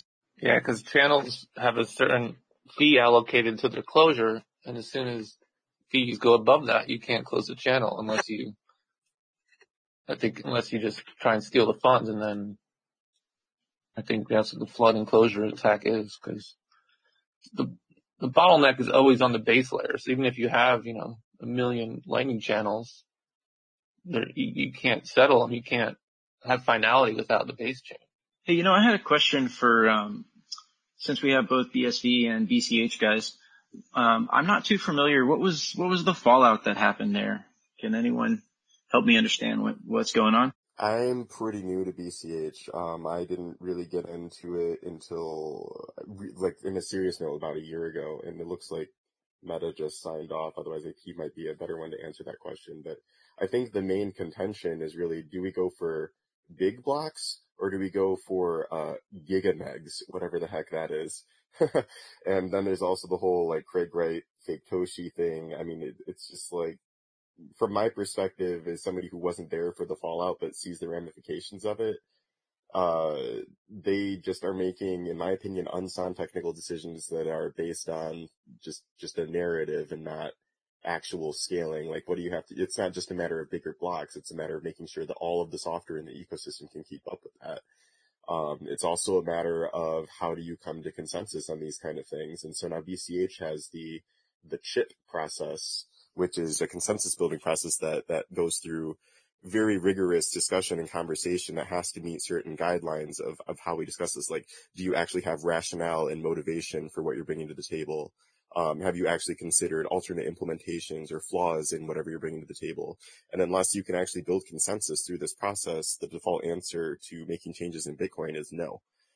So I think that's one of the main places that BCH and BSV differ. Um, and as we've been trying to do a little more outreach to the BSV community lately, because um, it's becoming, I think, more apparent to everybody that that these kind of things are, are flaws for them. Um, I, I think the best performing tweet that I've ever made yeah. was very recently where I was like, Hey, if, if BSV people want to cross the bridge, that's fine. You just got to leave your baggage at the door. And I, I think we're tapping into something there because, um, we, we're really trying to be, like I said earlier, laser focused on the peer to peer electronic cash mission and BSV wants to be like, this big data blockchain or something like that. So it, it's just a, a, different paradigm. And, and I think that's where the split came from. Uh, when I actually talked to Craig Wright about that, and I remember him blaming it on uh, Bitmain. That there was something to do with crooked mining or something that, that that was his claim when we had him on the show that the reason why that they split off for BSV was because of something that Bitmain did. Yeah, I'm not Does super that, familiar with that either. Does that concern you guys all, the mining ecosystem? How basically one Chinese company owned the production for ASICs to like 80 or 90% of the market share, and now there's only two Chinese companies. Does the centralization of supply, is that, is that a problem in your mind? That's what's happening to Bitcoin right now. I mean, I think the, the free market is doing its job, right? I mean, if, if Bitmain is no longer the biggest supplier of ASICs, I mean, just off the top of my head, we've got like what Avalon and WhatsMiner are also participating in the market. So, I mean, I think that's just something that gets solved over time as more value is added to the network and, and more participants enter the market. Andrea, what's going on? I just want to say too, uh, with regards to Bawdy's question, I, I mean, I did interview Kurt last week. We'll be posting that soon. Kurt's a big BSV guy. We talked about a lot of these topics. I gotta admit, I walked away feeling like I, I kind of understand BSV less in terms of what it's ultimately trying to be, what its value proposition is.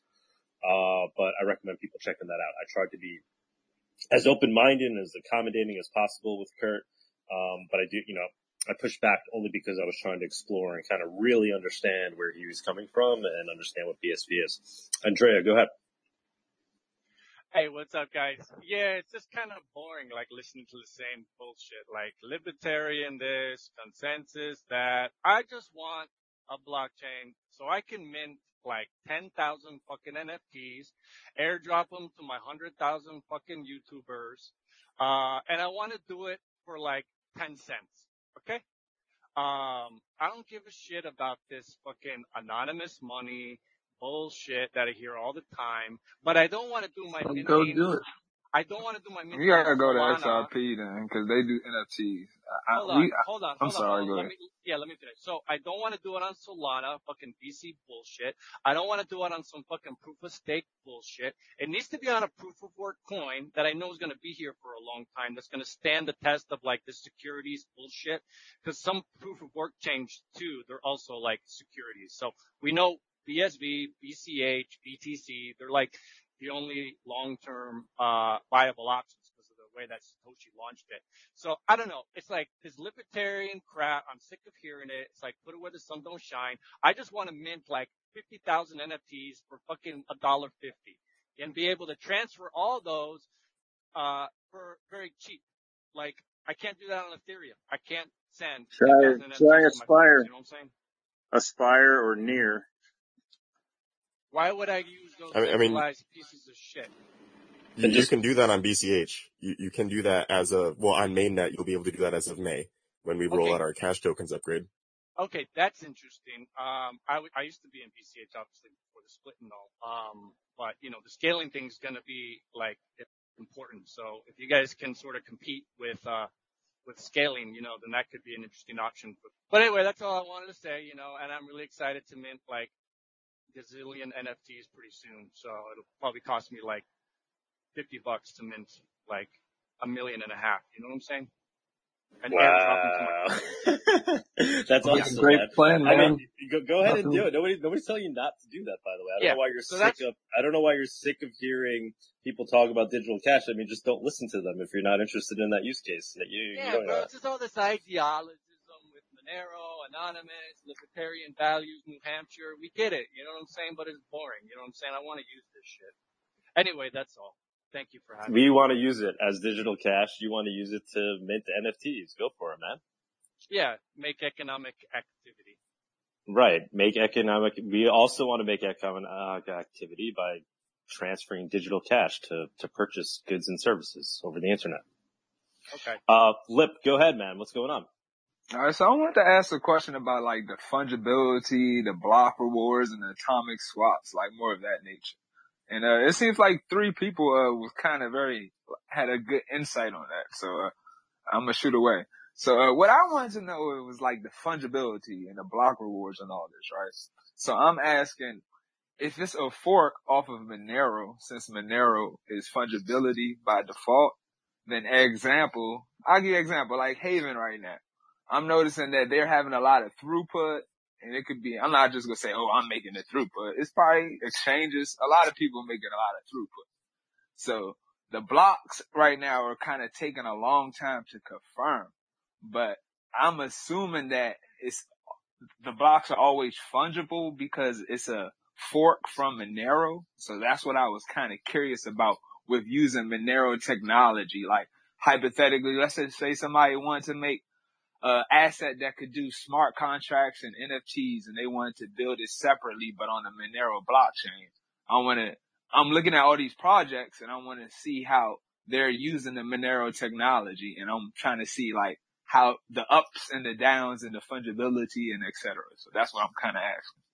Isn't that what Wownero is? Isn't that like a Monero fork that's all about NFTs and just like funny memes and So I got a question about that. So I, I bought some Wownero on TradeOgre and then I sent it to uh, the CyberStack wallet. It's something that supports Wownero and it, it showed that I got it and then I checked the next day and then it's just, the, the funds are not even there. So, I, and then I was kind of upset because I kind of tried to buy the bottom and then I saw the funds hit my wallet, but it's now when I hit the refresh on this CyberStack wallet on iOS, I just don't see the fun. So I that put a bad taste in my mouth with the technology on Wownero, but I don't know that I just do the No. wrong wallet or did it did not restore right. So No, it's not your own node, not your own wallet. You know, not your if own you're not node, using not your your own node, wallet. you're trusting someone else's node. Right, Talk to the network. So then this is the question. When you trust somebody else, does it make your assets unfungible by default because you're trusting somebody else? Because don't it still get confirmed on the blockchain eventually? So just be careful. The fungibility and privacy are two different things. Fungibility is Okay. the inability to distinguish transactions across the entire network, right? So it's kind of a, a big, a big top level property. Whereas privacy is your individual ability to, to not be seen, to not, uh, right, to, to not, for someone to not know who you are. Um, so if you fork Monero, um, you should have some privacy for sure, as long as you keep the protocol parameters intact. The problem you're going to run into is when you're going to try and hide in the crowd, when you're going to try and be anonymous, you need a bigger crowd, right? If you're in a room of 10 people or if you're out on the street with 10 people, you're going to be very identifiable. But if you're in a crowd of a million people, it's going to be really hard to find you. So that's one of the big problems that people and projects will have if they just try and fork Monero. Uh, but there are a lot of individual technologies that people are picking up and using in other chains. Now, I'm not very educated on um, Haven and Secret and uh, Dero and all these different projects. The little bit that I have looked into some of them, I always see these small problems where it's like that's that's not quite right. Uh, for example, Dero integrated bulletproofs into their chain before the audit was complete, right? So when, whenever Monero does upgrades, we get independent third-party audits on the math and the code. And we saw Dero integrate that before that they got the the official academic mathematical audit was complete. And so we thought, man, that's that's not good practices, right? That's not best practices. Um, but nonetheless, there's plenty of um, technologies that Monero uses that other people are adopting. And I mean, honestly, it would be really cool to see some other chain that could even do like partially anonymous smart contracts because Monero has no scripting capability on top of the protocol. There, there are no scripts there. So there's really not any ability to do more advanced things. If we're lucky, we'll be able to do a Lightning Network one day. Um, and there's a bunch of ideas on how we might do that. But ultimately, Monero, you can't really build things on top of it like NFTs or smart contracts. Hopefully that answers your question. Uh, what about like uh Haven? Uh, I give examples. So how they do their block and then they do their vault. So I guess what I'm saying is, does can that impact their fungibility? Basically, of how they transfer two. I don't know how is it maybe two different ledgers that they do simultaneously, and I don't know how they script it on the uh, blockchain.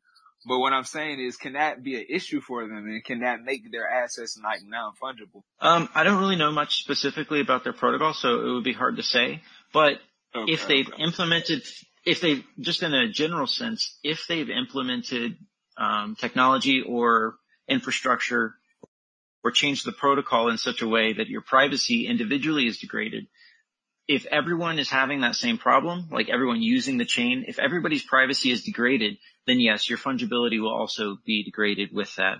So um, yeah, you just have to be careful and and uh, understand the nuts and bolts of their protocol and and you know if you can't find like find the smart guys like because I'm not a developer, I have to find the smart guys in Monero and ask them right. Okay. They they tell me what the what the deal is. So um, yeah, you got to find the developer level people in in that project and ask them. We were trying to get uh, Haven to participate in Monerotopia. They participated last year, um, so we're working on that. Well, I guess Monero is always the best bet on that one for store value. So I look at Monero like the the Bitcoin that I'm okay with. I guess, but to everybody else's, you know, cup of tea. Yeah, yeah. I mean, I think what Haven's trying to do is theoretically very interesting. You know, create a uh, an algorithmic stablecoin that's that's based on Monero, that's that's private, but uh, it's yet to be proven that it's actually possible. Uh, but it, Yeah, it, so it's we having some problems right now about it. Oh, I'm sorry, I'm gonna cut you off. Go ahead. No, I'm just saying it's it's it's a topic worth exploring and, and talking about. I think. Yeah, so if y'all want to just look into everything, I'll just tell y'all now. So right now, it's like a problem we having with the block rewards. And my opinion is, I feel like all the exchanges are buying like, they have like USD basically. And I was like saying to them, well, I feel like y'all should expand all y'all different currencies, like even the Iraqi dinar, right? Right now, Trump said that, uh, he said we have about, I think 35 million of their money. So in that conversion, we have trillions of their money. So I'm like, all right, well, put different things on y'all things. so it could bring people from different countries to want to get into it. And then I'm seeing like, I, don't even know can their block handle all the throughput. So I was telling them, well, do the atomic swaps and build that into your wallet and so it could be peer to peer. And I feel like you can't go wrong with that, but I, I have hopes for him. We'll see where it goes. And like I said, I, I, I guess Monero is like probably like the biggest safe case. I told y'all how, uh, Goldman Sachs invested over, I want to say over millions of dollars to keep the blockchain that they use on it or the assets that they have on it for their customers so they can have privacy. So we already know with Monero that it has big adoption. So Monero is, I guess, like the safest thing I can say right now. Thank you for showing it, man. So I don't have to. um, was, guys, you know, this, this has been this has been great. Aeon, you want to you want to mention say something, and then I'm gonna probably close it out. I was a big fan of Haven and what they were trying, and then just learning more about stablecoin stuff and how they shut off the network and like turned off the um the swap so you can't swap and they were you know advertising is decentralized and all this and so but the whole thing with the stablecoin thing is they're pretty much acting like a central bank like they keep you know there's like haven 3.0 is out now because they have to keep changing the the issue and how things you know how the swaps happen from usd to, to xhv and they're, they're acting as a central bank because there's no way to really make anything stable it's not it's not possible.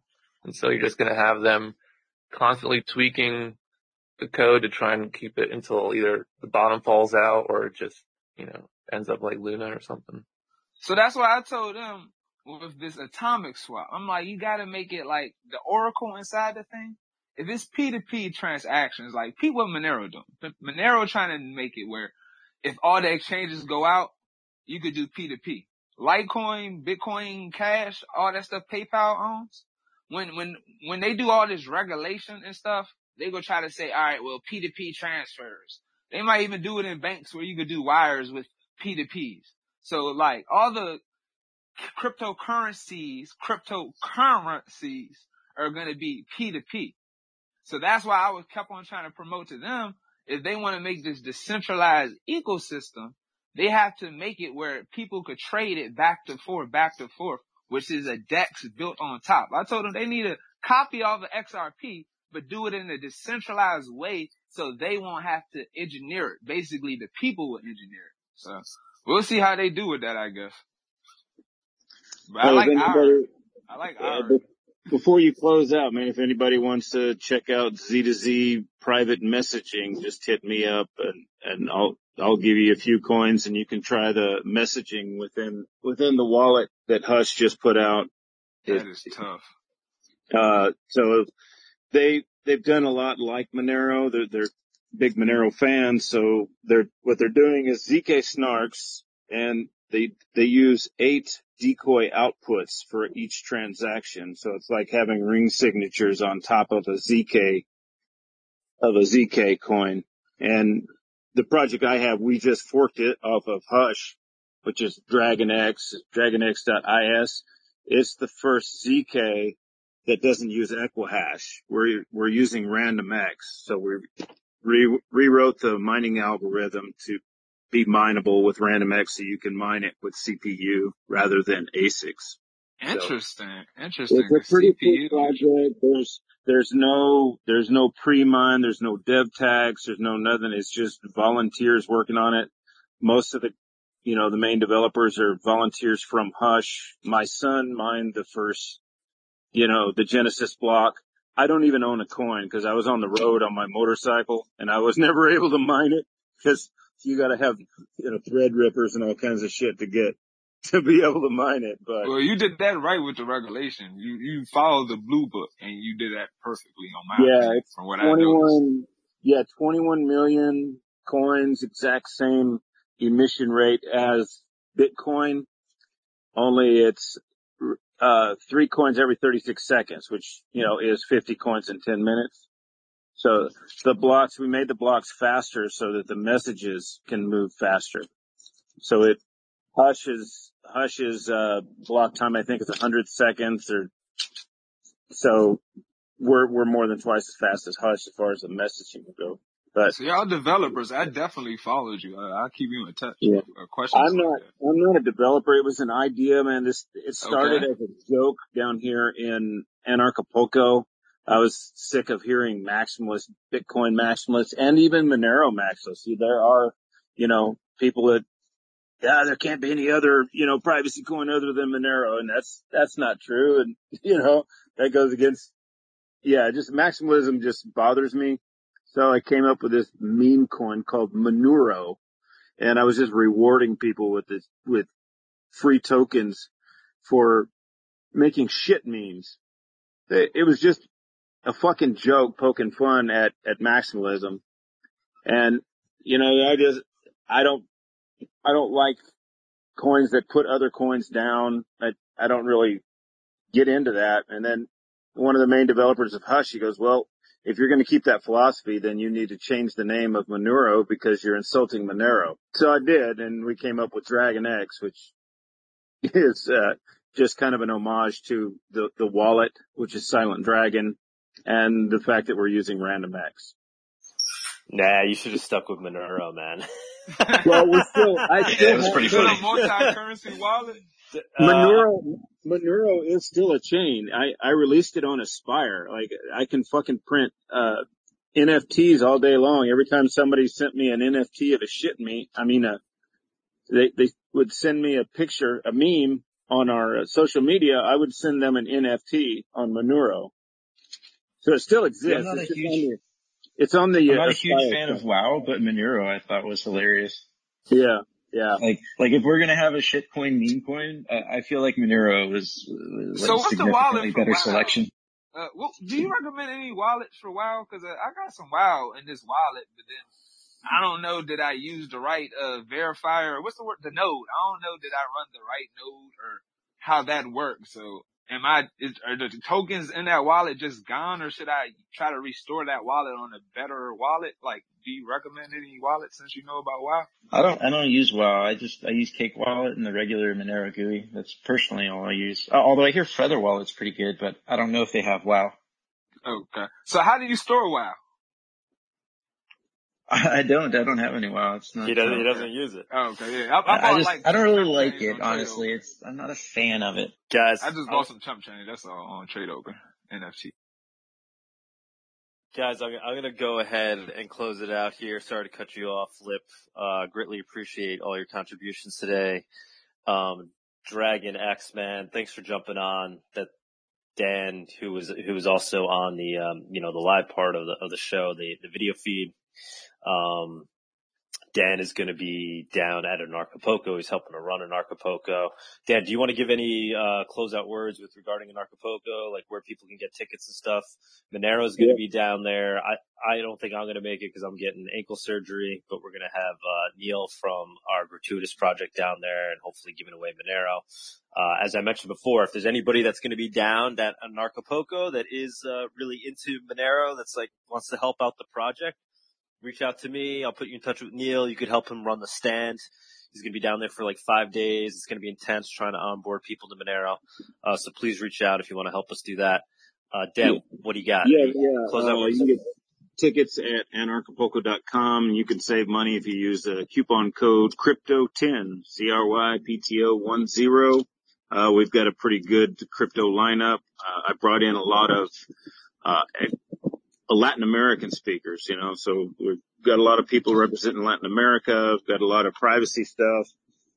Uh, got some guy wrote the Monero book. I, I, I'm blanking on his name right now. Uh, the Monerotopia guys are there. Stoic, Uh, Stoic's in here right now. Uh, I don't, we Oh, haven't okay. seen, we haven't seen the book yet though, but he, he is, he, he's, I think he's currently editing it. Okay, yeah, so he's, he's speaking. Um, you know, Raphael is, is speaking. I'm going to be speaking, but more about, uh, the Mexican currency. Uh, we're there's a Mexican local currency that's been around for 12 years, and we're helping them to go crypto. We're going to make them a smart chain. Uh, it's, it's so it's it's pretty gangster stuff in that regard. Uh, there's somebody from Dero that's going to come and talk. She's not like a developer or anything, but she's part of their community. There's a couple of guys from DarkFi that may or may not be coming. I'm, I'm pretty sure they are, but I'm not, not positive on that one yet. Uh, so yeah, it, it's going to be pretty good. And then there's all the health and wealth, health and wellness stuff and plus the, the stuff I'm doing with the orphanage. It's, yeah, it, it's a little overwhelming. Actually, there's just so much stuff going on. The, the nightlife is going to be baller as fuck too. So. Yeah, it's a good time. I was at an Anarchapulco a few years ago. It's definitely a good time. It's, it's a, it's a very chill vibe. Everybody's open-minded and just, uh, you know, talking about what, whatever it is that floats their boat. You know, there, there's Yeah. no, there's no censorship going on down there. It's very cool. Uh, and Dan, Dan, we're going to see you over at Monerotopia too, right? In Mexico City Yeah. Awesome. Yeah, me and one of the other reps from uh Anarchapulco are coming and uh may I'll try to see if we can get the the the guy who makes the the who created this Mexican currency that that is a match to the peso. It's it's a really good story if you check it out. It's much like your last name, but it's T U M I N. You can look up the Mexican local currency called Tumin. It's a good, it's a really good story. Tumin coin. I may or may not be behind it. Um, yeah, man, that, that, that would be awesome to, uh, you know, Well, it's a get, get, it's a it's a competition with the peso, and it's lo- you know it's local, so it's not backed by by war and theft. Awesome. No, I, I, you- you're a super creative guy. I love, I love, you know, I love what you're doing. You were telling me some of the other projects you're working on with the orphanage. Amazing Yeah. stuff, man. And yeah, any, anybody else you think that should be participating in Monerotopia, let, you know, let me know. We're, we're happy to, uh, try to make things work, give people, cool. Or, you know, let, let them speak. All right, guys, we're going to go ahead and close this out. I put the link up top, monerotopia.com. You could grab tickets, um, come on down you know, whatever, whatever crypto suits, suits, you know, suits your fancy. Uh, if you're interested in just the general concept of digital cash, you should, you should come down and participate in Monerotopia. Just a bunch of open-minded people talking about the future of digital cash. Uh, you want, you want to say one last thing? I see you're raising your hand. I don't want to, I don't want to leave you, leave you hanging there. Yeah, I just I just wanted to uh, thank you for letting me come up and talk with you, Douglas. I've been actually looking forward to having a little chat with you, and um, thanks for uh, just talking about Monero, talking about BCH, and uh, letting us have this opportunity because uh, over here in BCH world, we're really trying to focus on this is like the year of multi-coin collaboration, and we want to recognize everyone's strengths. Um, and I think community building is really awesome. So thank you so much for hosting this. You got it, man. Thank you. And, uh, maybe, uh, we'll go on that BCH podcast you were talking about. Happy to do it if they, if they reach out. All right, guys. And good luck with the surgery, uh, Doug. Uh, thanks for letting everybody speak, and it was uh, nice talking to you. God bless. Thank you, Lip. You're, you're welcome any, anytime. Um, and yeah, I hope, I hope, Thank you, I hope the, uh, ankle thing works out. Knock on wood. Thanks everybody. We'll, we'll be in touch. Same time next week, 11 a.m. every Saturday. Next week we, uh, will be celebrating Hal Finney's, uh, tweet where he said, uh, working on adding anonymity to, to Bitcoin. Uh, that will be the theme of next week's Monerotopia. Thank you so much, guys. Have a good one. Cheers. Bawdy. Thank you, man. Thanks. See you guys later. Thank you for joining us on this week's Monerotopia episode. We stream live shows every Saturday at 11 a.m. Eastern. You can find and subscribe to our show on YouTube and Odysee, or listen to the podcast on iTunes, Spotify, or Stitcher. Don't forget to follow us on Twitter or join us in the Monerotopia Telegram group. See you all next week.